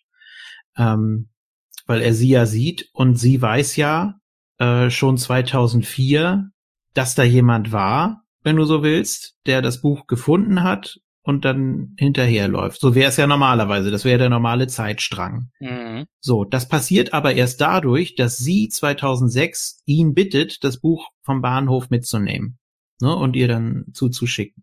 Und schon hättest du das Paradoxon. Ja, tja, genau. Weil das sie sich eben halt nicht. Ja, weil ihre dann entstehende Version in 2006 sich nicht dran erinnern kann, weil sie ja vorher ihn noch nicht drum gebeten hat, es mitzunehmen. Es ist schön. Ich liebe sowas. Ich kann da stundenlang... Ja, wirklich. Aber das ist genau das, womit sich Zurück in die Zukunft sehr eingehend beschäftigt hat, aber dieser Film hier vollkommen ignoriert. Und das ist eben etwas, was ihn tatsächlich in der Wertung auch letzten Endes runterreißen wird. Ja, bei mir auch. Weil da sehr viele gute Ansätze drin sind, und du hättest wunderbar damit spielen können auch. Wie gesagt, 3/4 Stunde mehr, und du hättest da wunderbar was machen können. Du hättest da mit dem Vater noch viel mehr erzählen können und dann auch erklären können, warum die beiden so ja eigentlich die Zuversicht verlieren und ja, und dann eben auch mehr auf das Schicksal angewiesen sind, und ja, sie hätte ihn ja auch aufsuchen können in der Gegenwart. Hat sie ja auch nicht gemacht. Sie hat sich nie auf den Weg gemacht, um ihn in der Gegenwart im Jahr 2006 aufzusuchen. Warum? Er war neugierig auf sie. Deswegen ist er ja auch dahin. Deswegen hat er sie auch geküsst und so weiter. Irgendeine Verbindung scheint es ja zwischen den beiden sowieso zu geben. Okay, lassen wir mal dahingestellt. Schicksal, keine Ahnung. Es gibt da auch halt einen Riss in der Zeit, mit dem die beiden miteinander kommunizieren können. Geschenkt. Aber sie ist ja überhaupt nicht neugierig auf ihn. Sie, ja schon, aber zumindest nicht so, dass sie in ihr Auto steigt und losfährt. Sie brauchen auch jeweils einen Partner, mit dem sie sich noch zusätzlich darüber unterhalten können, finde ich. Sein Bruder zum Beispiel war in der ersten Hälfte cool und witzig und, ne? Das war ganz gut, das war ganz angenehm, die beiden. Und dann kam aber diese emotionale Schiene wegen der Eltern und so weiter. Ja, kann man machen, aber dass dann trotzdem dieses Phänomen nicht weiter thematisiert wird, obwohl das eigentlich schon angesprochen war. Ja. Das fehlt auf jeden Fall. Ja. Aber es gibt noch einen positiven Aspekt. Und zwar erinnere dich mal, als sie beide an demselben Ort waren und dann dieses, wie sie miteinander schreiben dann auch. Erinnerst du dich daran? Diese verschiedenen Zeiten, sie sitzen beide an den einen und demselben Ort, auf diesen Banken, und Das ist eine coole Einstellung gewesen. Das finde ich eine gute Idee gewesen. Ja, wobei da auch ein Dialog keinen Sinn gemacht hat, denn er bricht ja irgendwann ab mitten im Satz und schickt das dann so ab. Und sie antwortete einfach nur, ja und weiter, was war da los? Also so wie man eigentlich miteinander reden würde, aber das in Schriftform, das passt doch nicht, wenn du beendest doch nicht so einen Satz einfach mittendrin. Nee, ja, vielleicht eine SMS oder WhatsApp-Nachricht, da geht das schon mal. Ja, aber dass dann auch der andere antwortet, ja, was war da? Ja, wir haben ja manchmal auch so über WhatsApp oder so, da schreibst du dann ja auch nur irgendwie das und jenes und ich denk mir dann, hä, was? Und umgedreht natürlich auch genauso, aber hier, da gehst du ja an so einem Brief völlig anders dran. Und wenn, dann würde man zumindest irgendwas hinschreiben, so nach dem Motto, ja, ich weiß jetzt auch nicht, wie ich weitermachen soll. Ich beende jetzt mal hier an dieser Stelle den Brief. Du hörst auf jeden Fall wieder von mir. Schreib du mir erstmal mal zurück. Ich kann gerade nicht, weiß nicht, wie auch immer. Aber so würdest du ja den Brief tatsächlich nicht. Du würdest ja auf jeden Fall schreiben, bis bald, dein Alex oder was weiß ich. Ja, da hast du schon recht, das macht da in dem Punkt dann natürlich auch keinen Sinn. Ich glaube, es sollte hier einfach die Handlung so schnell wie es geht irgendwo vorantreiben. Ja, leider. Der Fokus stand da eher so wichtig, war eher wichtiger, oder der Fokus lag eher darauf, ganz schnell uns klarzumachen, so die beiden, die kommen auf jeden Fall zusammen, als ob es da Zweifel gegeben hätte. Und dass man versucht, eine Verbindung zwischen den beiden irgendwo zu schaffen. Wobei einmal so dieses SMS-artige, es wurde ja in einer Szene ganz schön dargestellt, wie da wirklich beide am Briefkasten stehen und dann da die ganze Zeit immer, wenn das Fähnchen hochgeht, dann sofort lesen und gleich wieder antworten, ne? Und dann wissen die das auch in dem Moment. Also ja, das war schon ganz gut gemacht. Ja, aber sie scheint ja auch nicht wirklich damit ein Problem zu haben, ihm Informationen zu schicken. Sie schickt ja zum Beispiel ihm die Memoiren vom Vater, ne, das fertige Buch so.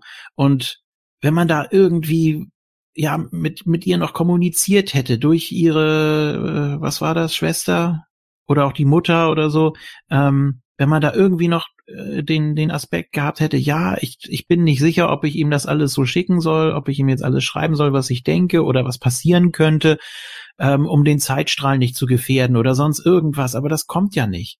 Normalerweise müsste sie das alles in Betracht ziehen, aber das passiert nicht. Und das Buch verschickt sie aber trotzdem. Hm? Ja, also Alex hätte zumindest mit seinem Bruder mal drüber sprechen können und hätte ihm sagen können, wir haben ja jetzt schon herausgefunden, beide können sich irgendwie beweisen, dass sie in einer anderen Zeit sind. Was sie sich gegenseitig beweisen können, können sie natürlich auch anderen beweisen, indem er zu ihr sagt, gib mir Informationen aus der Zukunft, wie zum Beispiel das und das passiert dann und dann und das passiert dann auch. Und dadurch kann er dann anderen natürlich auch zeigen, so, ja, hier, das ist tatsächlich so. Und sie kann dann sagen, ja, hier, mach mal sowas wie das Baumpflanzen nochmal. Ich habe hier jemanden, ich möchte dem das zeigen und auch beweisen. So, also er kann die aus der Vergangenheit heraus ihre Gegenwart ja beeinflussen. Auf diese Art und Weise. Das passiert in keinster Weise. Sie nehmen das einfach als gegeben, so als würden da plötzlich Außerirdische landen, so nach dem Motto und ja, da gibt's Außerirdische, aber ich muss ja morgen auch wieder arbeiten, also. Ja, das funktioniert doch nicht. Auch vor allen Dingen das Ding heißt ja Das Haus am See. Das ist natürlich ein schöner Titel. Ist natürlich besser als wie Der Briefkasten am See. Okay, verstehe ich ja auch, aber dass man nicht irgendwie das Haus auch noch irgendwie mit einbindet. Es ist ja ein ganz besonderes Haus. Wer baut denn sowas? Ich meine, es steht auf Pfeilern mitten direkt im See drin und es hat keine Wände.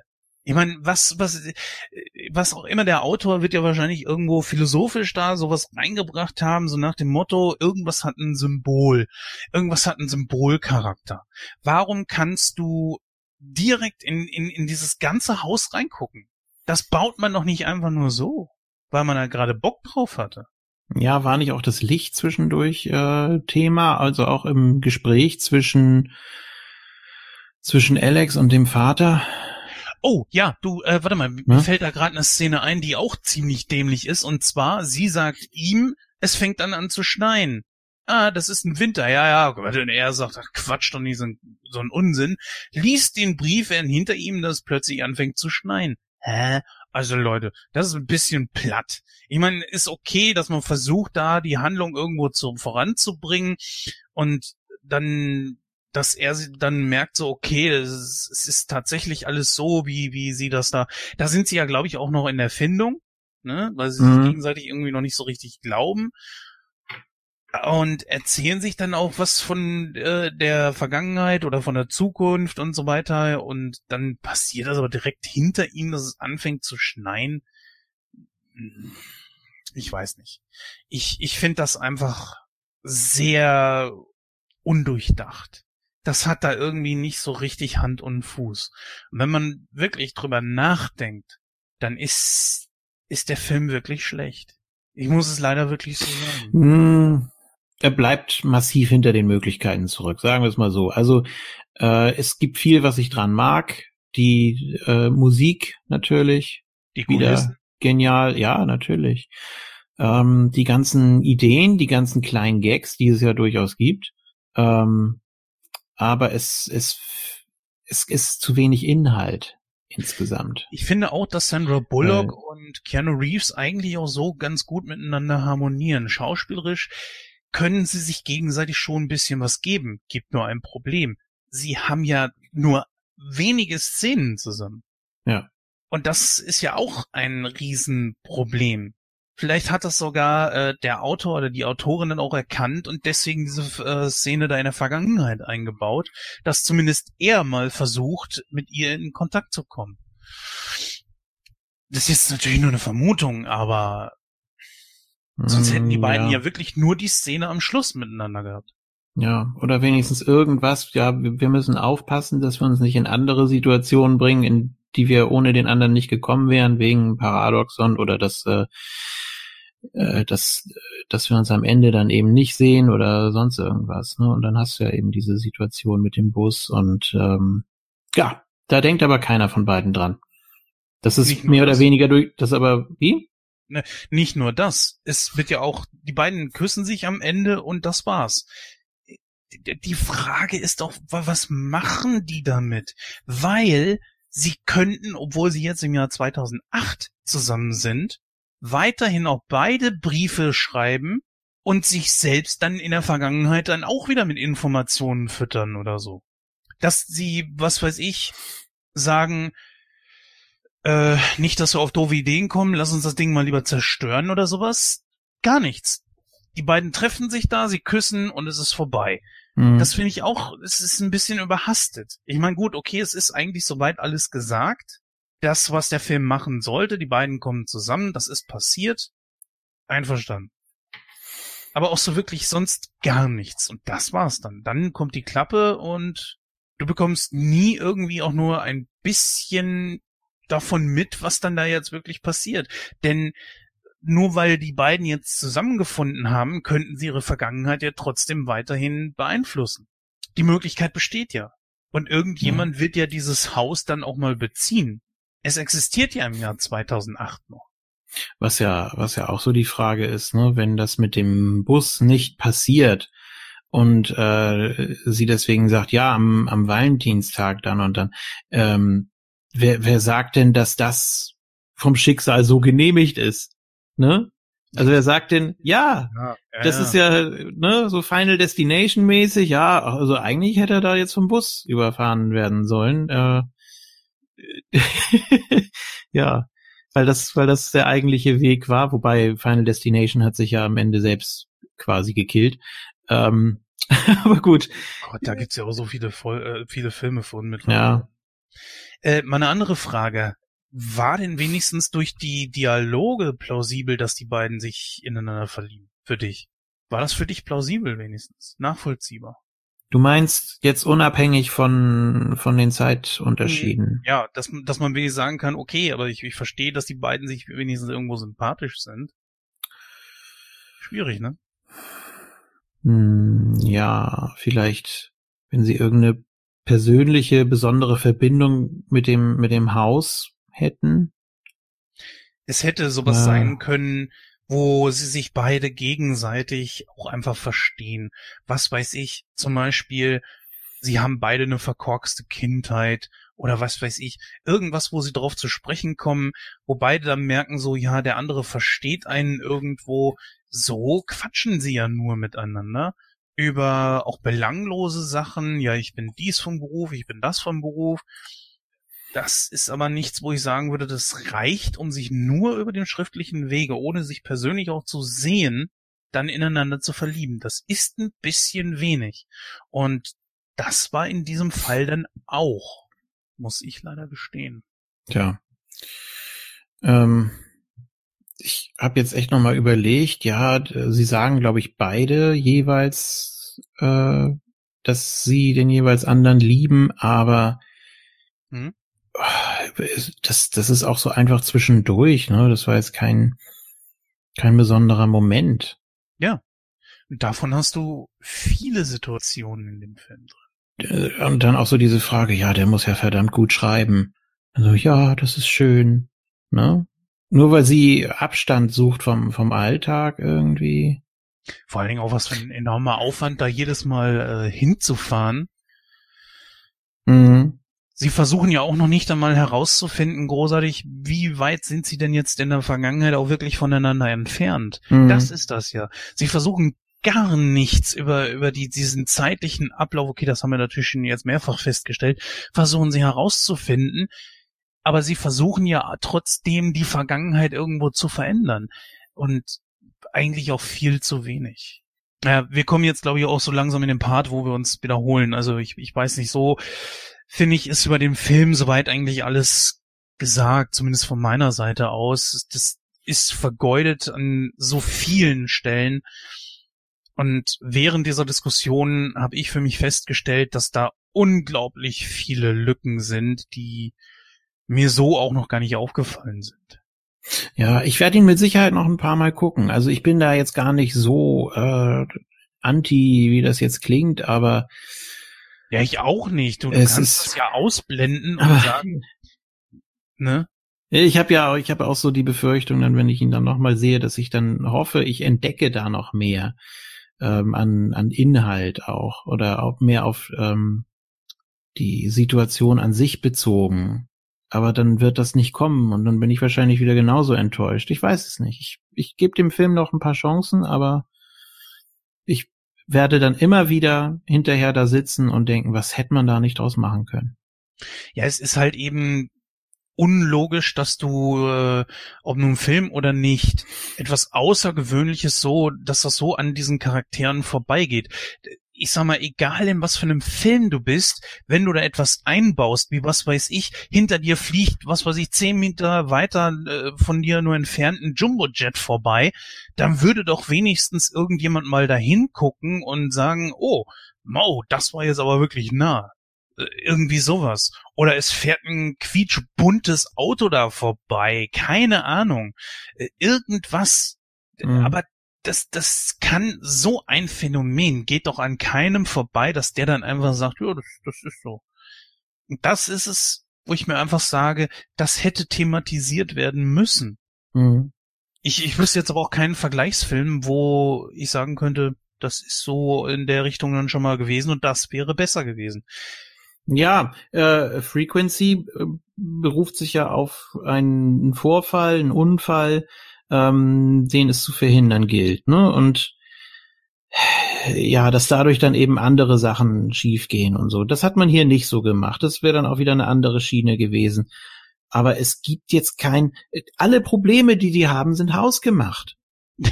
Ja, ist ja so. Es gibt jetzt gar nicht so die große Bedrohung durch irgendwas, durch irgendwelche Paradoxen oder dass der Briefkasten kaputt geht oder keine Ahnung, dass es ein Gewitter gibt und alles doof ist. Und das gibt's so nicht. Alle Probleme, die beiden haben, machen die sich selber. Das wäre eine geile Idee gewesen, dass wenn er da also die haben ja dieses Haus da tatsächlich auch nur für den Film gebaut. Und dann wurde es ja am Ende auch wieder abgerissen.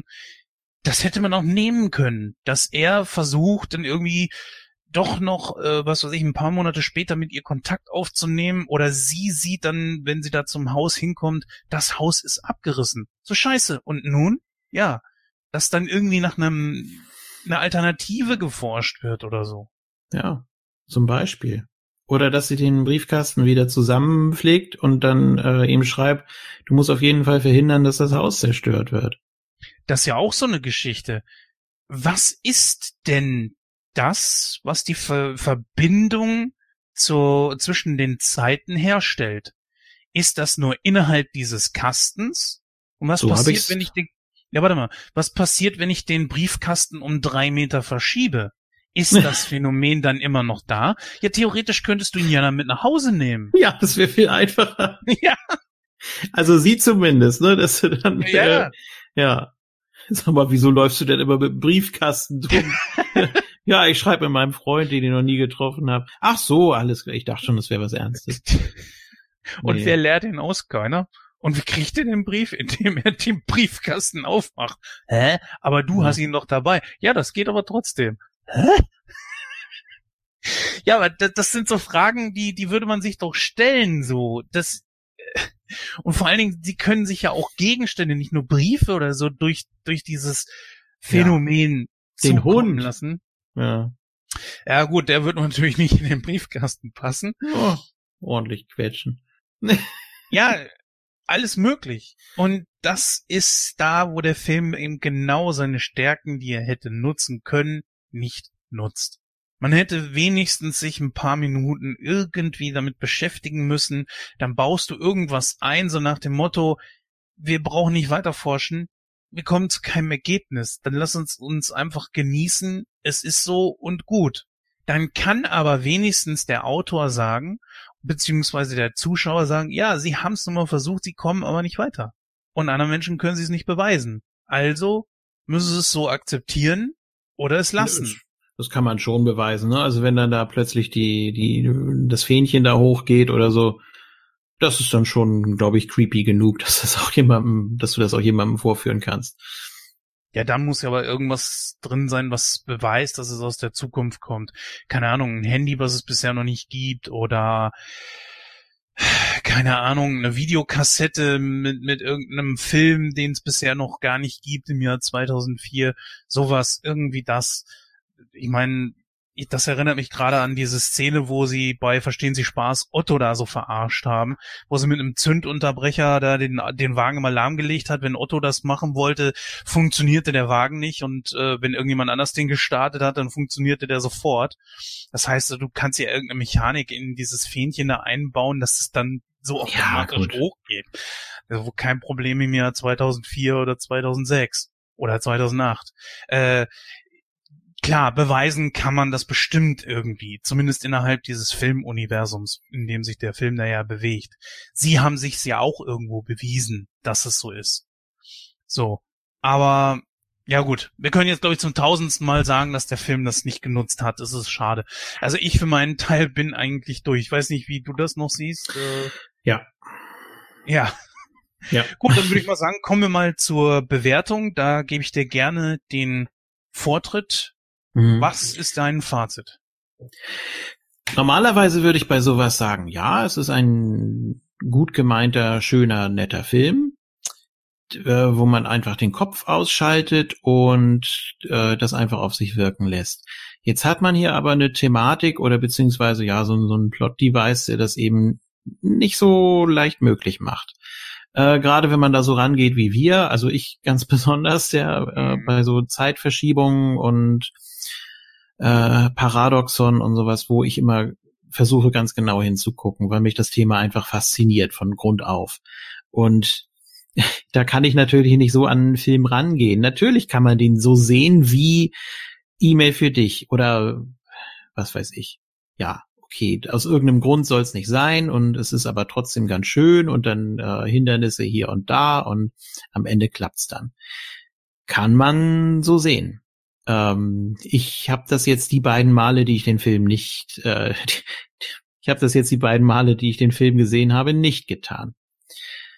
Und deswegen kommt er auch noch nicht so gut bei mir weg. Wie gesagt, das Speed-Team wird nicht zu meinen Lieblingsschauspielern gehören, glaube ich nicht, zumindest nicht in naher Zukunft. Vielleicht lerne ich das ja durch was anderes irgendwann nochmal anders zu schätzen auch. Wie gesagt, die Musik und die Kulisse, das gefällt mir alles sehr gut.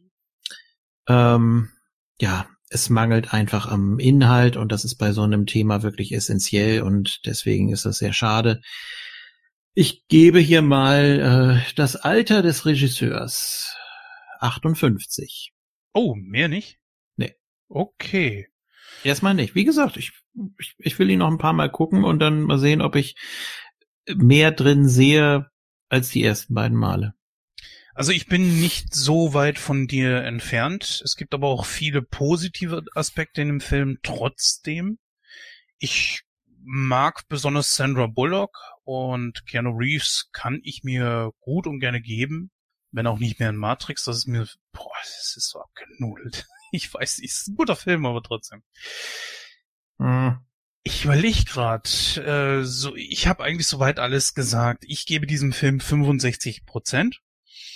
Das bedeutet, dass wir durch 2 dann auf 61,5 kommen, also runden wir das auf 62%. Damit sind wir beide auch gar nicht so weit entfernt von der Community auf Moviepilot, die eine 6,4, also 64% gegeben haben. Ja, von der reinen Idee her ist das etwas, was auf jeden Fall sehr interessant klingt. Auch eine gute Würze, die man da reinbringen würde in einem Genre, das, glaube ich, mit zu den ausgenudelsten überhaupt gilt, weil ich glaube kaum, dass man so eine Thematik noch ohne so einen speziellen Anteil dahinter irgendwie bringen kann. Ja, mehr wüsste ich so an und für sich dann auch nicht mehr zu sagen. Ich glaube, wir haben alles durch. In diesem Fall würde ich dann einfach mal sagen, liebe Hörer, schreibt doch mal eure Meinung dazu, zu diesem Film, in die Kommentare. Was gebt ihr für eine Bewertung ab? Was hat euch dabei gefehlt? Geht es euch genauso, dass euch das einfach zu wenig bezüglich der Zeitreisethematik war? Oder sagt ihr euch, mein Gott, darum soll es ja gar nicht gehen. Es sollte hier einfach nur als Sahnehäubchen obendrauf gelten. Ihr seid einfach zu kleinlich. Schreibt's einfach mal in die Kommentare. Wir wüssten's gerne. Oder schreibt uns eine E-Mail an info@nightcrow.de. Ja, und wir hören uns dann in der Verabschiedung. Bis gleich. Ja, das war's auch wieder mit dieser Ausgabe. Es hat unglaublich viel Spaß gemacht, weil Zeitreisethematik ist ja nicht nur von Julian eins seiner Lieblingsthemen bei Filmen, sondern natürlich auch bei mir. Ja. Es ist schade, dass wir beide nicht Terminator 1 zusammen gemacht haben. Aber wir können das ja gerne irgendwann mal nachholen, denn gerade da ist ja auch unglaublich viel Gesprächspotenzial vorhanden. Na, dafür haben wir den zweiten gemacht, yay. Ja, gut, aber den dritten, yay, und den vierten, ja. Obwohl im vierten nicht so viel mit Zeitreise zu tun. Nein, natürlich nicht, aber es ist... Aber den fünften müssten wir, glaube ich, noch, ne? Ja, bitte. Ja. Und es kommt ja noch ein Sechster, der ja dann die 3, 4 und 5 ignoriert. Bin ja nicht so ein Fan von. Okay, ach so, aber dann geht's gar nicht um den roten Ball. Okay, dann ist es...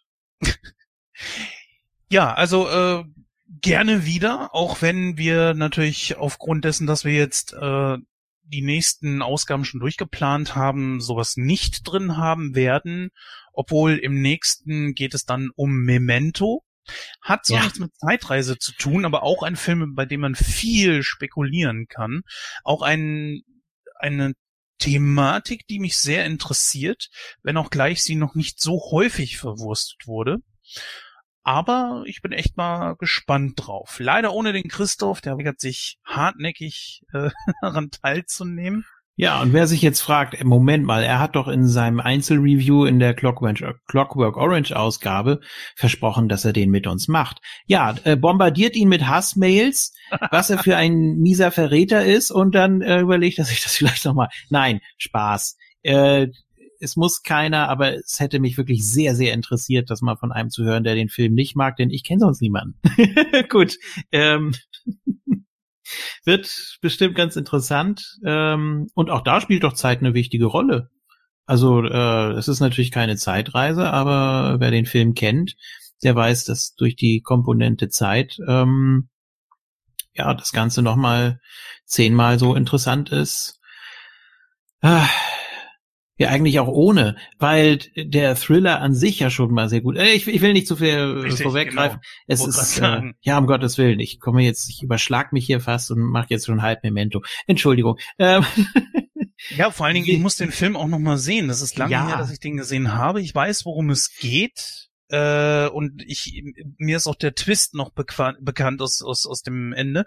Aber so an und für sich wird das viel wieder nachzuholen sein. Also, ja. Mhm. Gut. Wir sind durch. Wenn ihr uns dann zwischendurch nochmal irgendwie hören wollt, ihr kennt es, glaube ich, mittlerweile. Wir sind natürlich auch zu hören in Moon Talk und ja, da dann meistens auch alle gemeinsam. In diesem Sinne sage ich jetzt einfach mal Tschüss, bis dann und wir hören uns in der nächsten Ausgabe.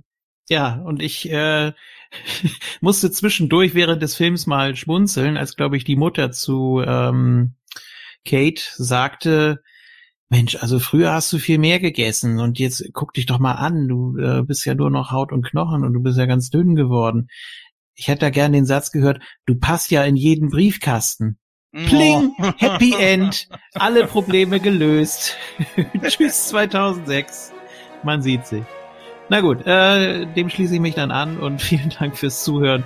Bis zum nächsten Mal. Schreibt bitte gerne Feedback, wie schon gesagt, gerade jetzt zu diesem Thema, was man da noch alles hätte rausholen können. Vielleicht so ein bisschen Fanfiction auch. Macht's gut. Tschüss. Ciao, ciao.